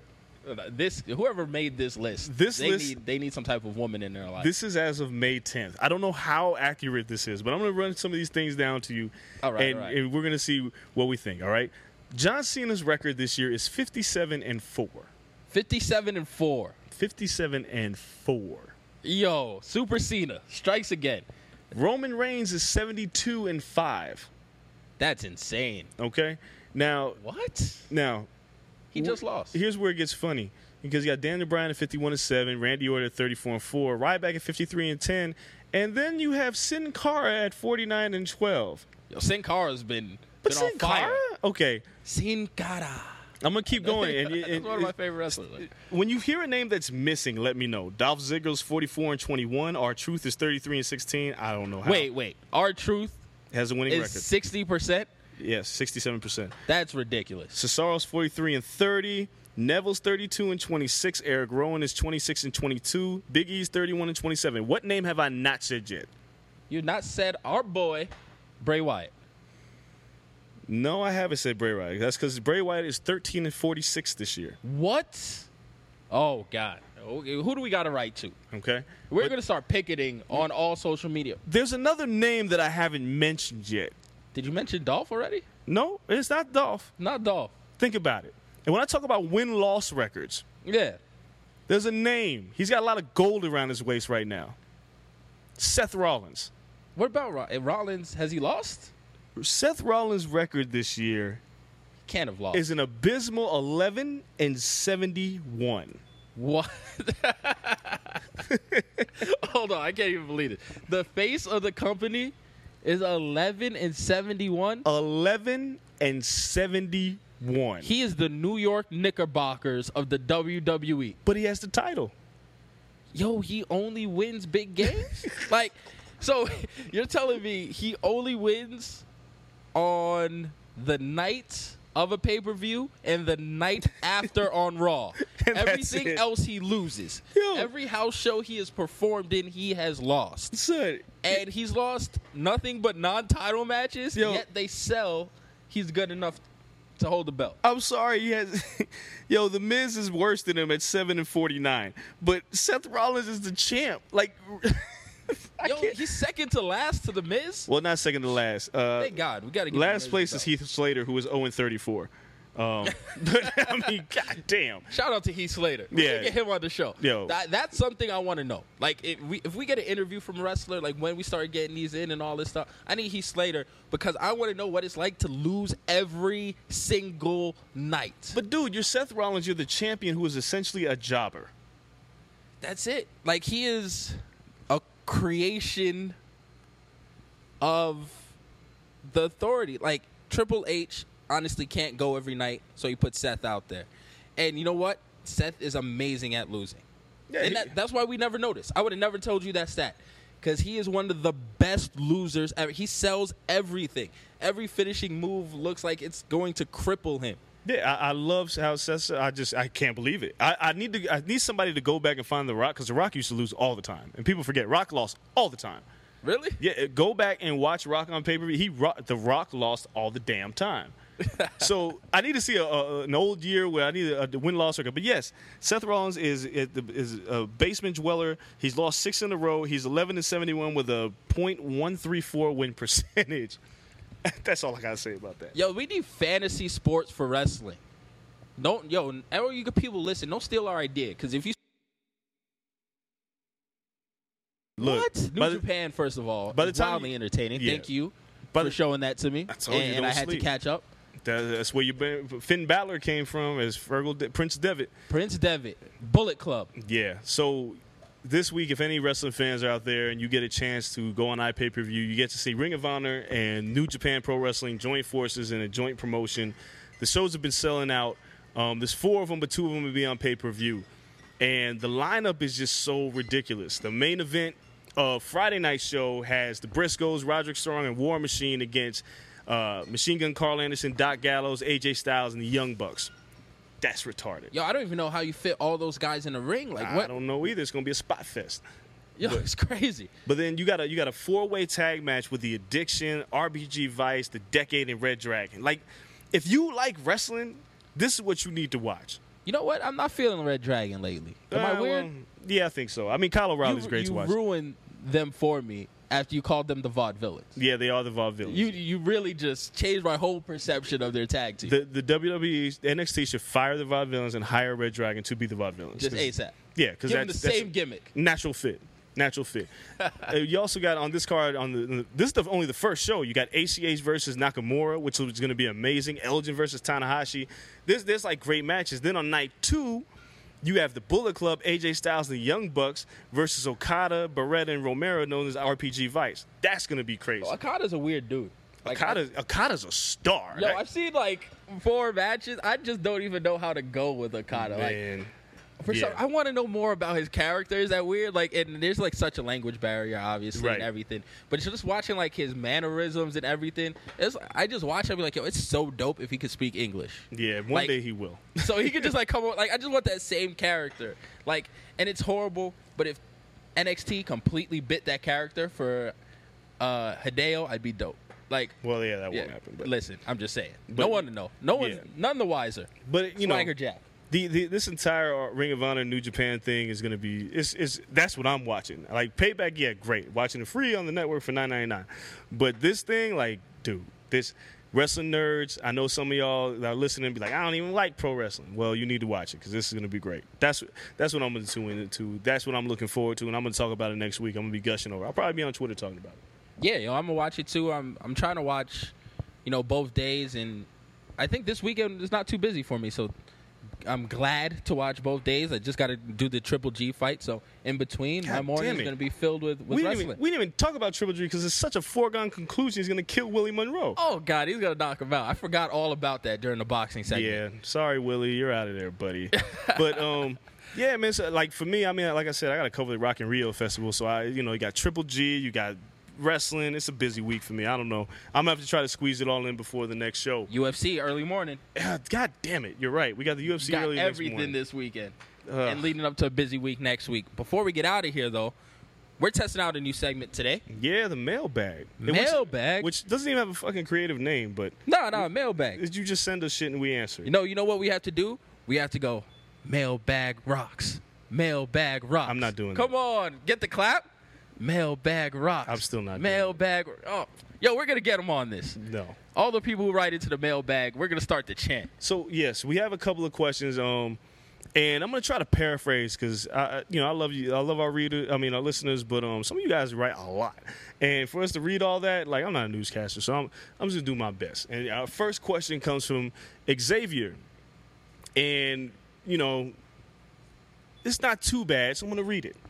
What's up, guys? Love the show. It's nice to hear people who actually know about boxing and talk about the science. Thank you, Xavier. We appreciate that. The May-Pac fight generated the highest level of interest for a boxing match in recent memory. It was so hyped that people who don't usually watch boxing actually tuned in. We've said that. I'll use the example of my personal friends who watched the fight and thought that Pacquiao actually won, Skip Bayless's, uh, because he threw more punches than got upset when Floyd wins. I tried explaining to them that being aggressive isn't how a boxing match is scored, and they didn't want to hear it. I think it's because they only, their only frame of reference, reference is M M A, where aggression can be the deciding factor in a close match. I don't even think he wins in an M M A match. No, nah, he doesn't win anything.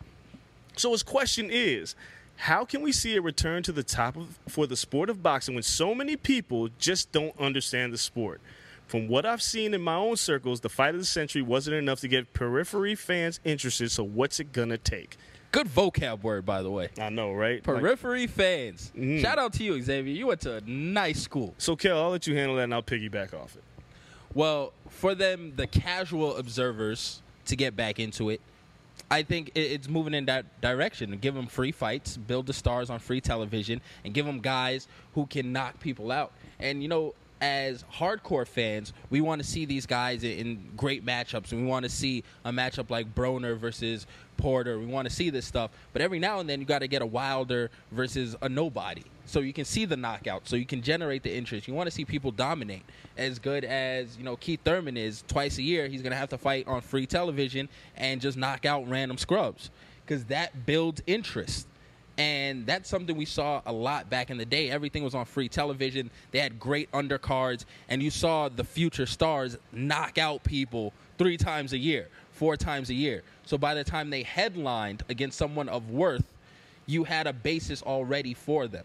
And I think that's what needs to be built up. And I think that's what they're doing now. Yo, they're, they're not rushing people. We're not going to get too many Floyd, Manny, snooze fest anymore. Th- these kids really want to throw down and thump, and, and we're building stars the right way.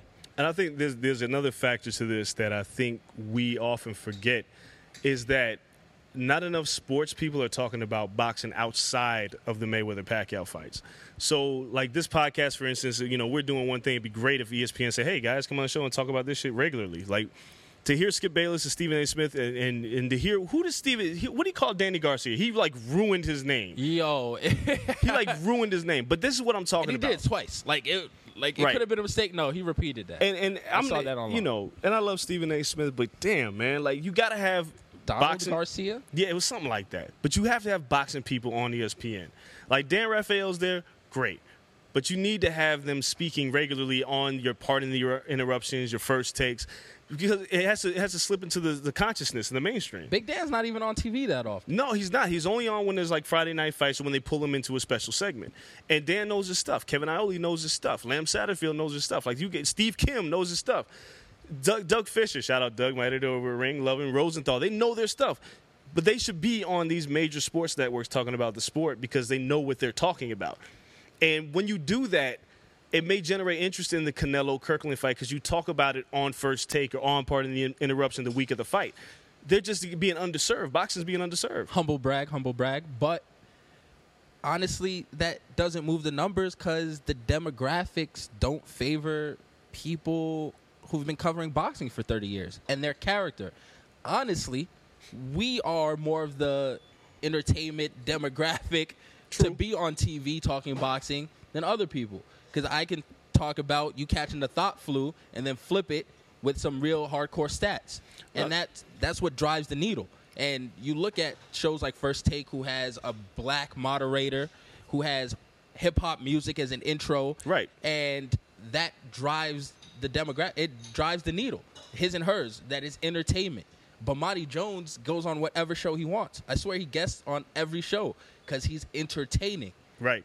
And, and but that's what you need. You need that. You need people to be talking about the sport of boxing. Great fights are one thing, but if nobody's talking about them, it's like a tree falling in the forest with nobody around it. Nobody hears it. So, you know, Xavier, that's that's what I got to say to you, man. I we mean, gonna bring it back, man. We, yeah, we got you. This this is our job here, is to, you know, try to bridge the gap, because, you know, young people just, you know, N F L, N B A, not in baseball, but, you know, we're trying to bring you guys back to the sport and make this thing interesting again, to make it fun and things to talk about. So.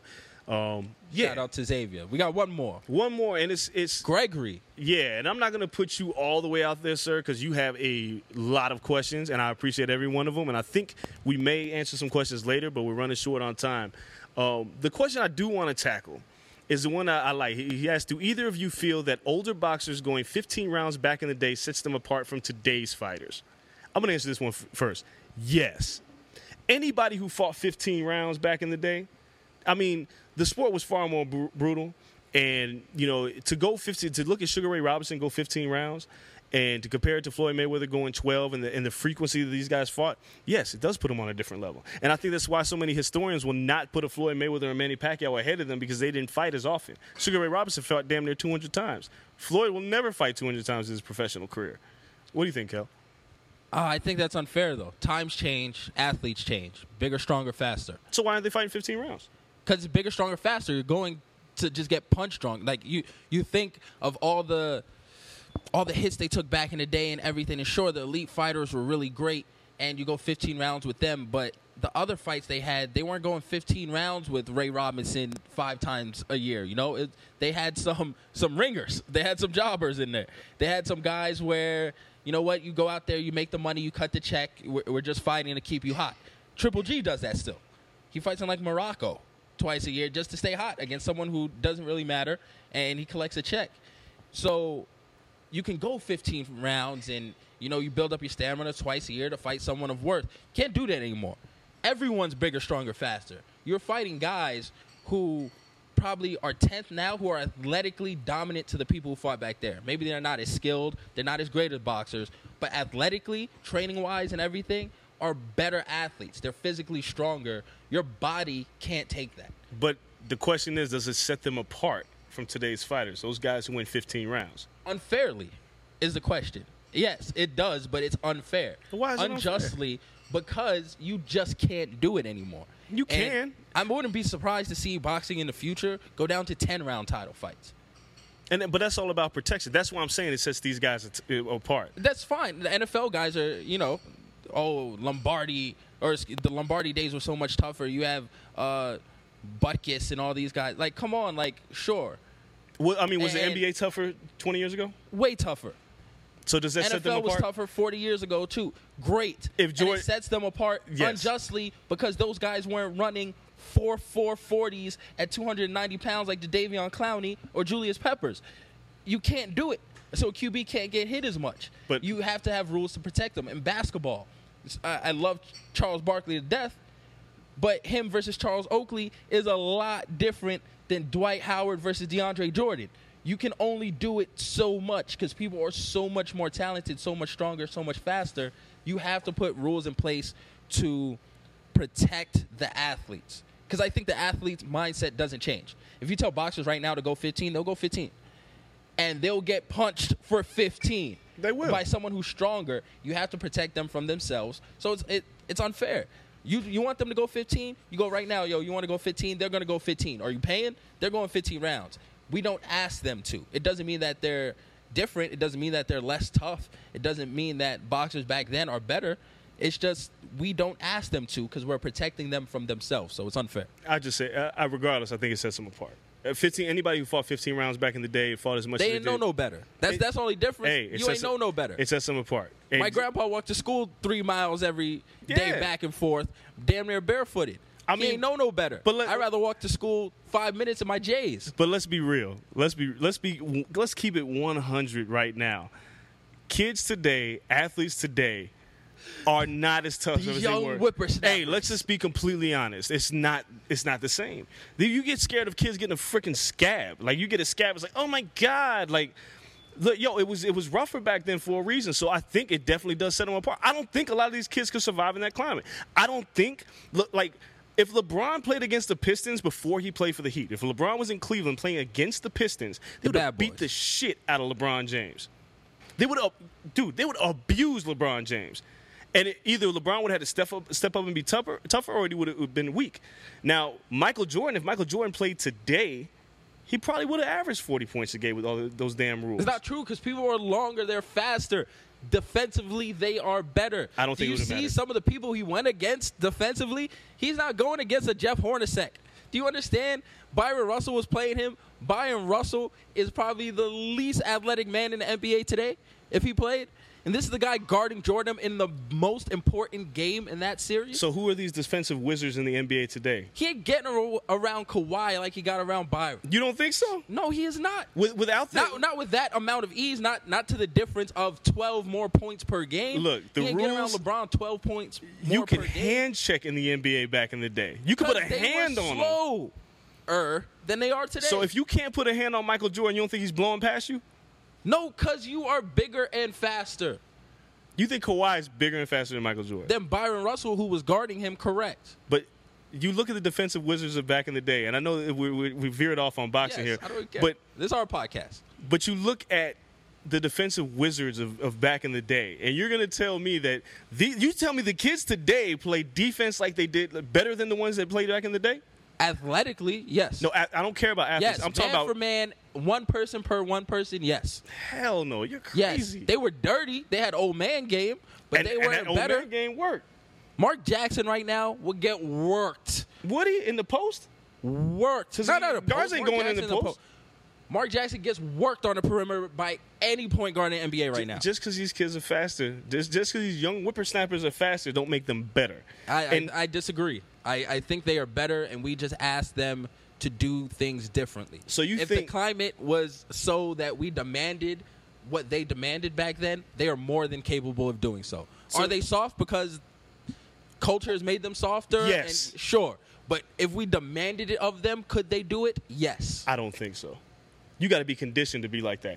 I, I guarantee you that the Pistons would have beat a lot of these players out of the league. Bill Lam- Look, Bill Laimbeer wasn't athletic, but he beat the shit out of you if you came in the lane. Charles Oakley did the same thing. Anthony Mason did the same thing.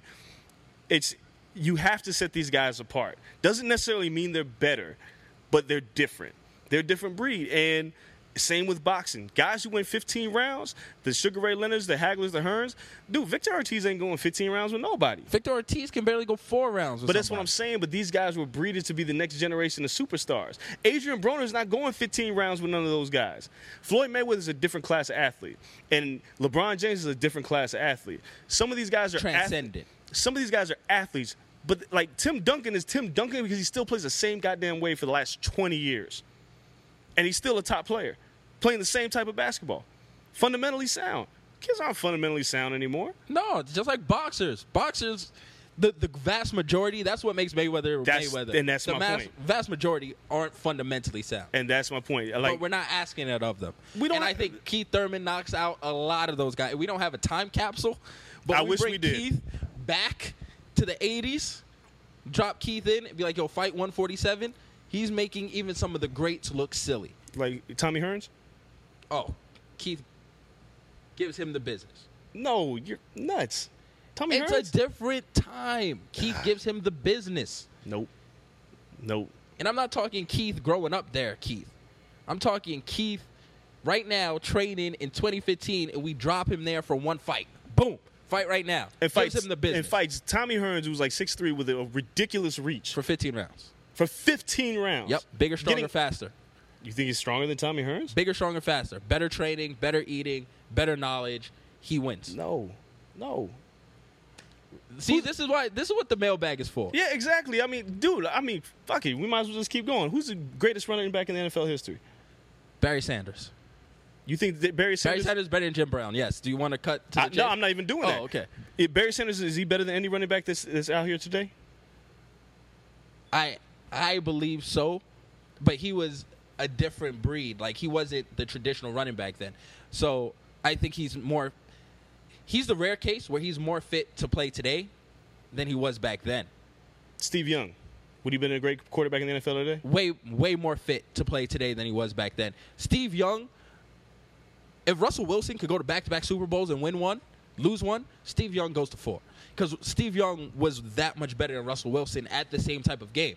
And Steve Young wasn't – they didn't understand how to use him for so many years. Oh, yeah. He so, played backup. Yeah, and it, it, took, it took an offensive genius to tap into his potential because people didn't even understand that. Barry Sanders the same way. You put Barry Sanders in a Philadelphia Eagles offense right now, the numbers are astronomical because we just saw what Shady did.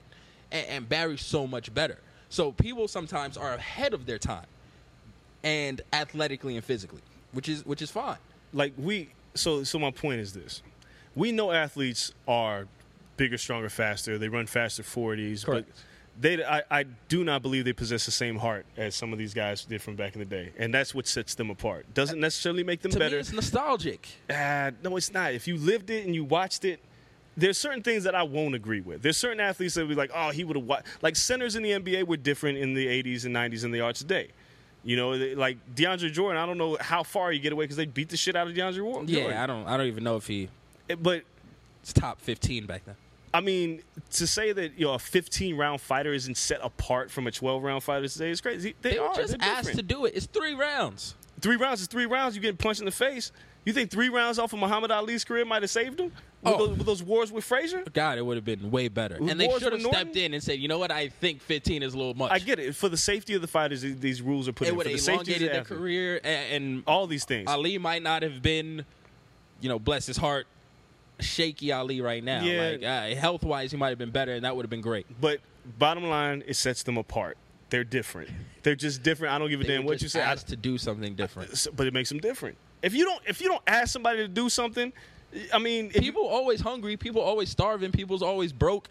So I, I don't know what sets them apart, besides the inconvenience of maybe not having technology and a computer and world star hip hop. Outside of that, I mean, I don't that's know a what big sets you difference. Apart. That that changes a lot of these. They kids. Had other stupidness that people thought like were what? unnecessary back then. They had radios. Like, you got a radio, you got a boombox. Oh, get that out of here. I mean, kids don't even play outside today.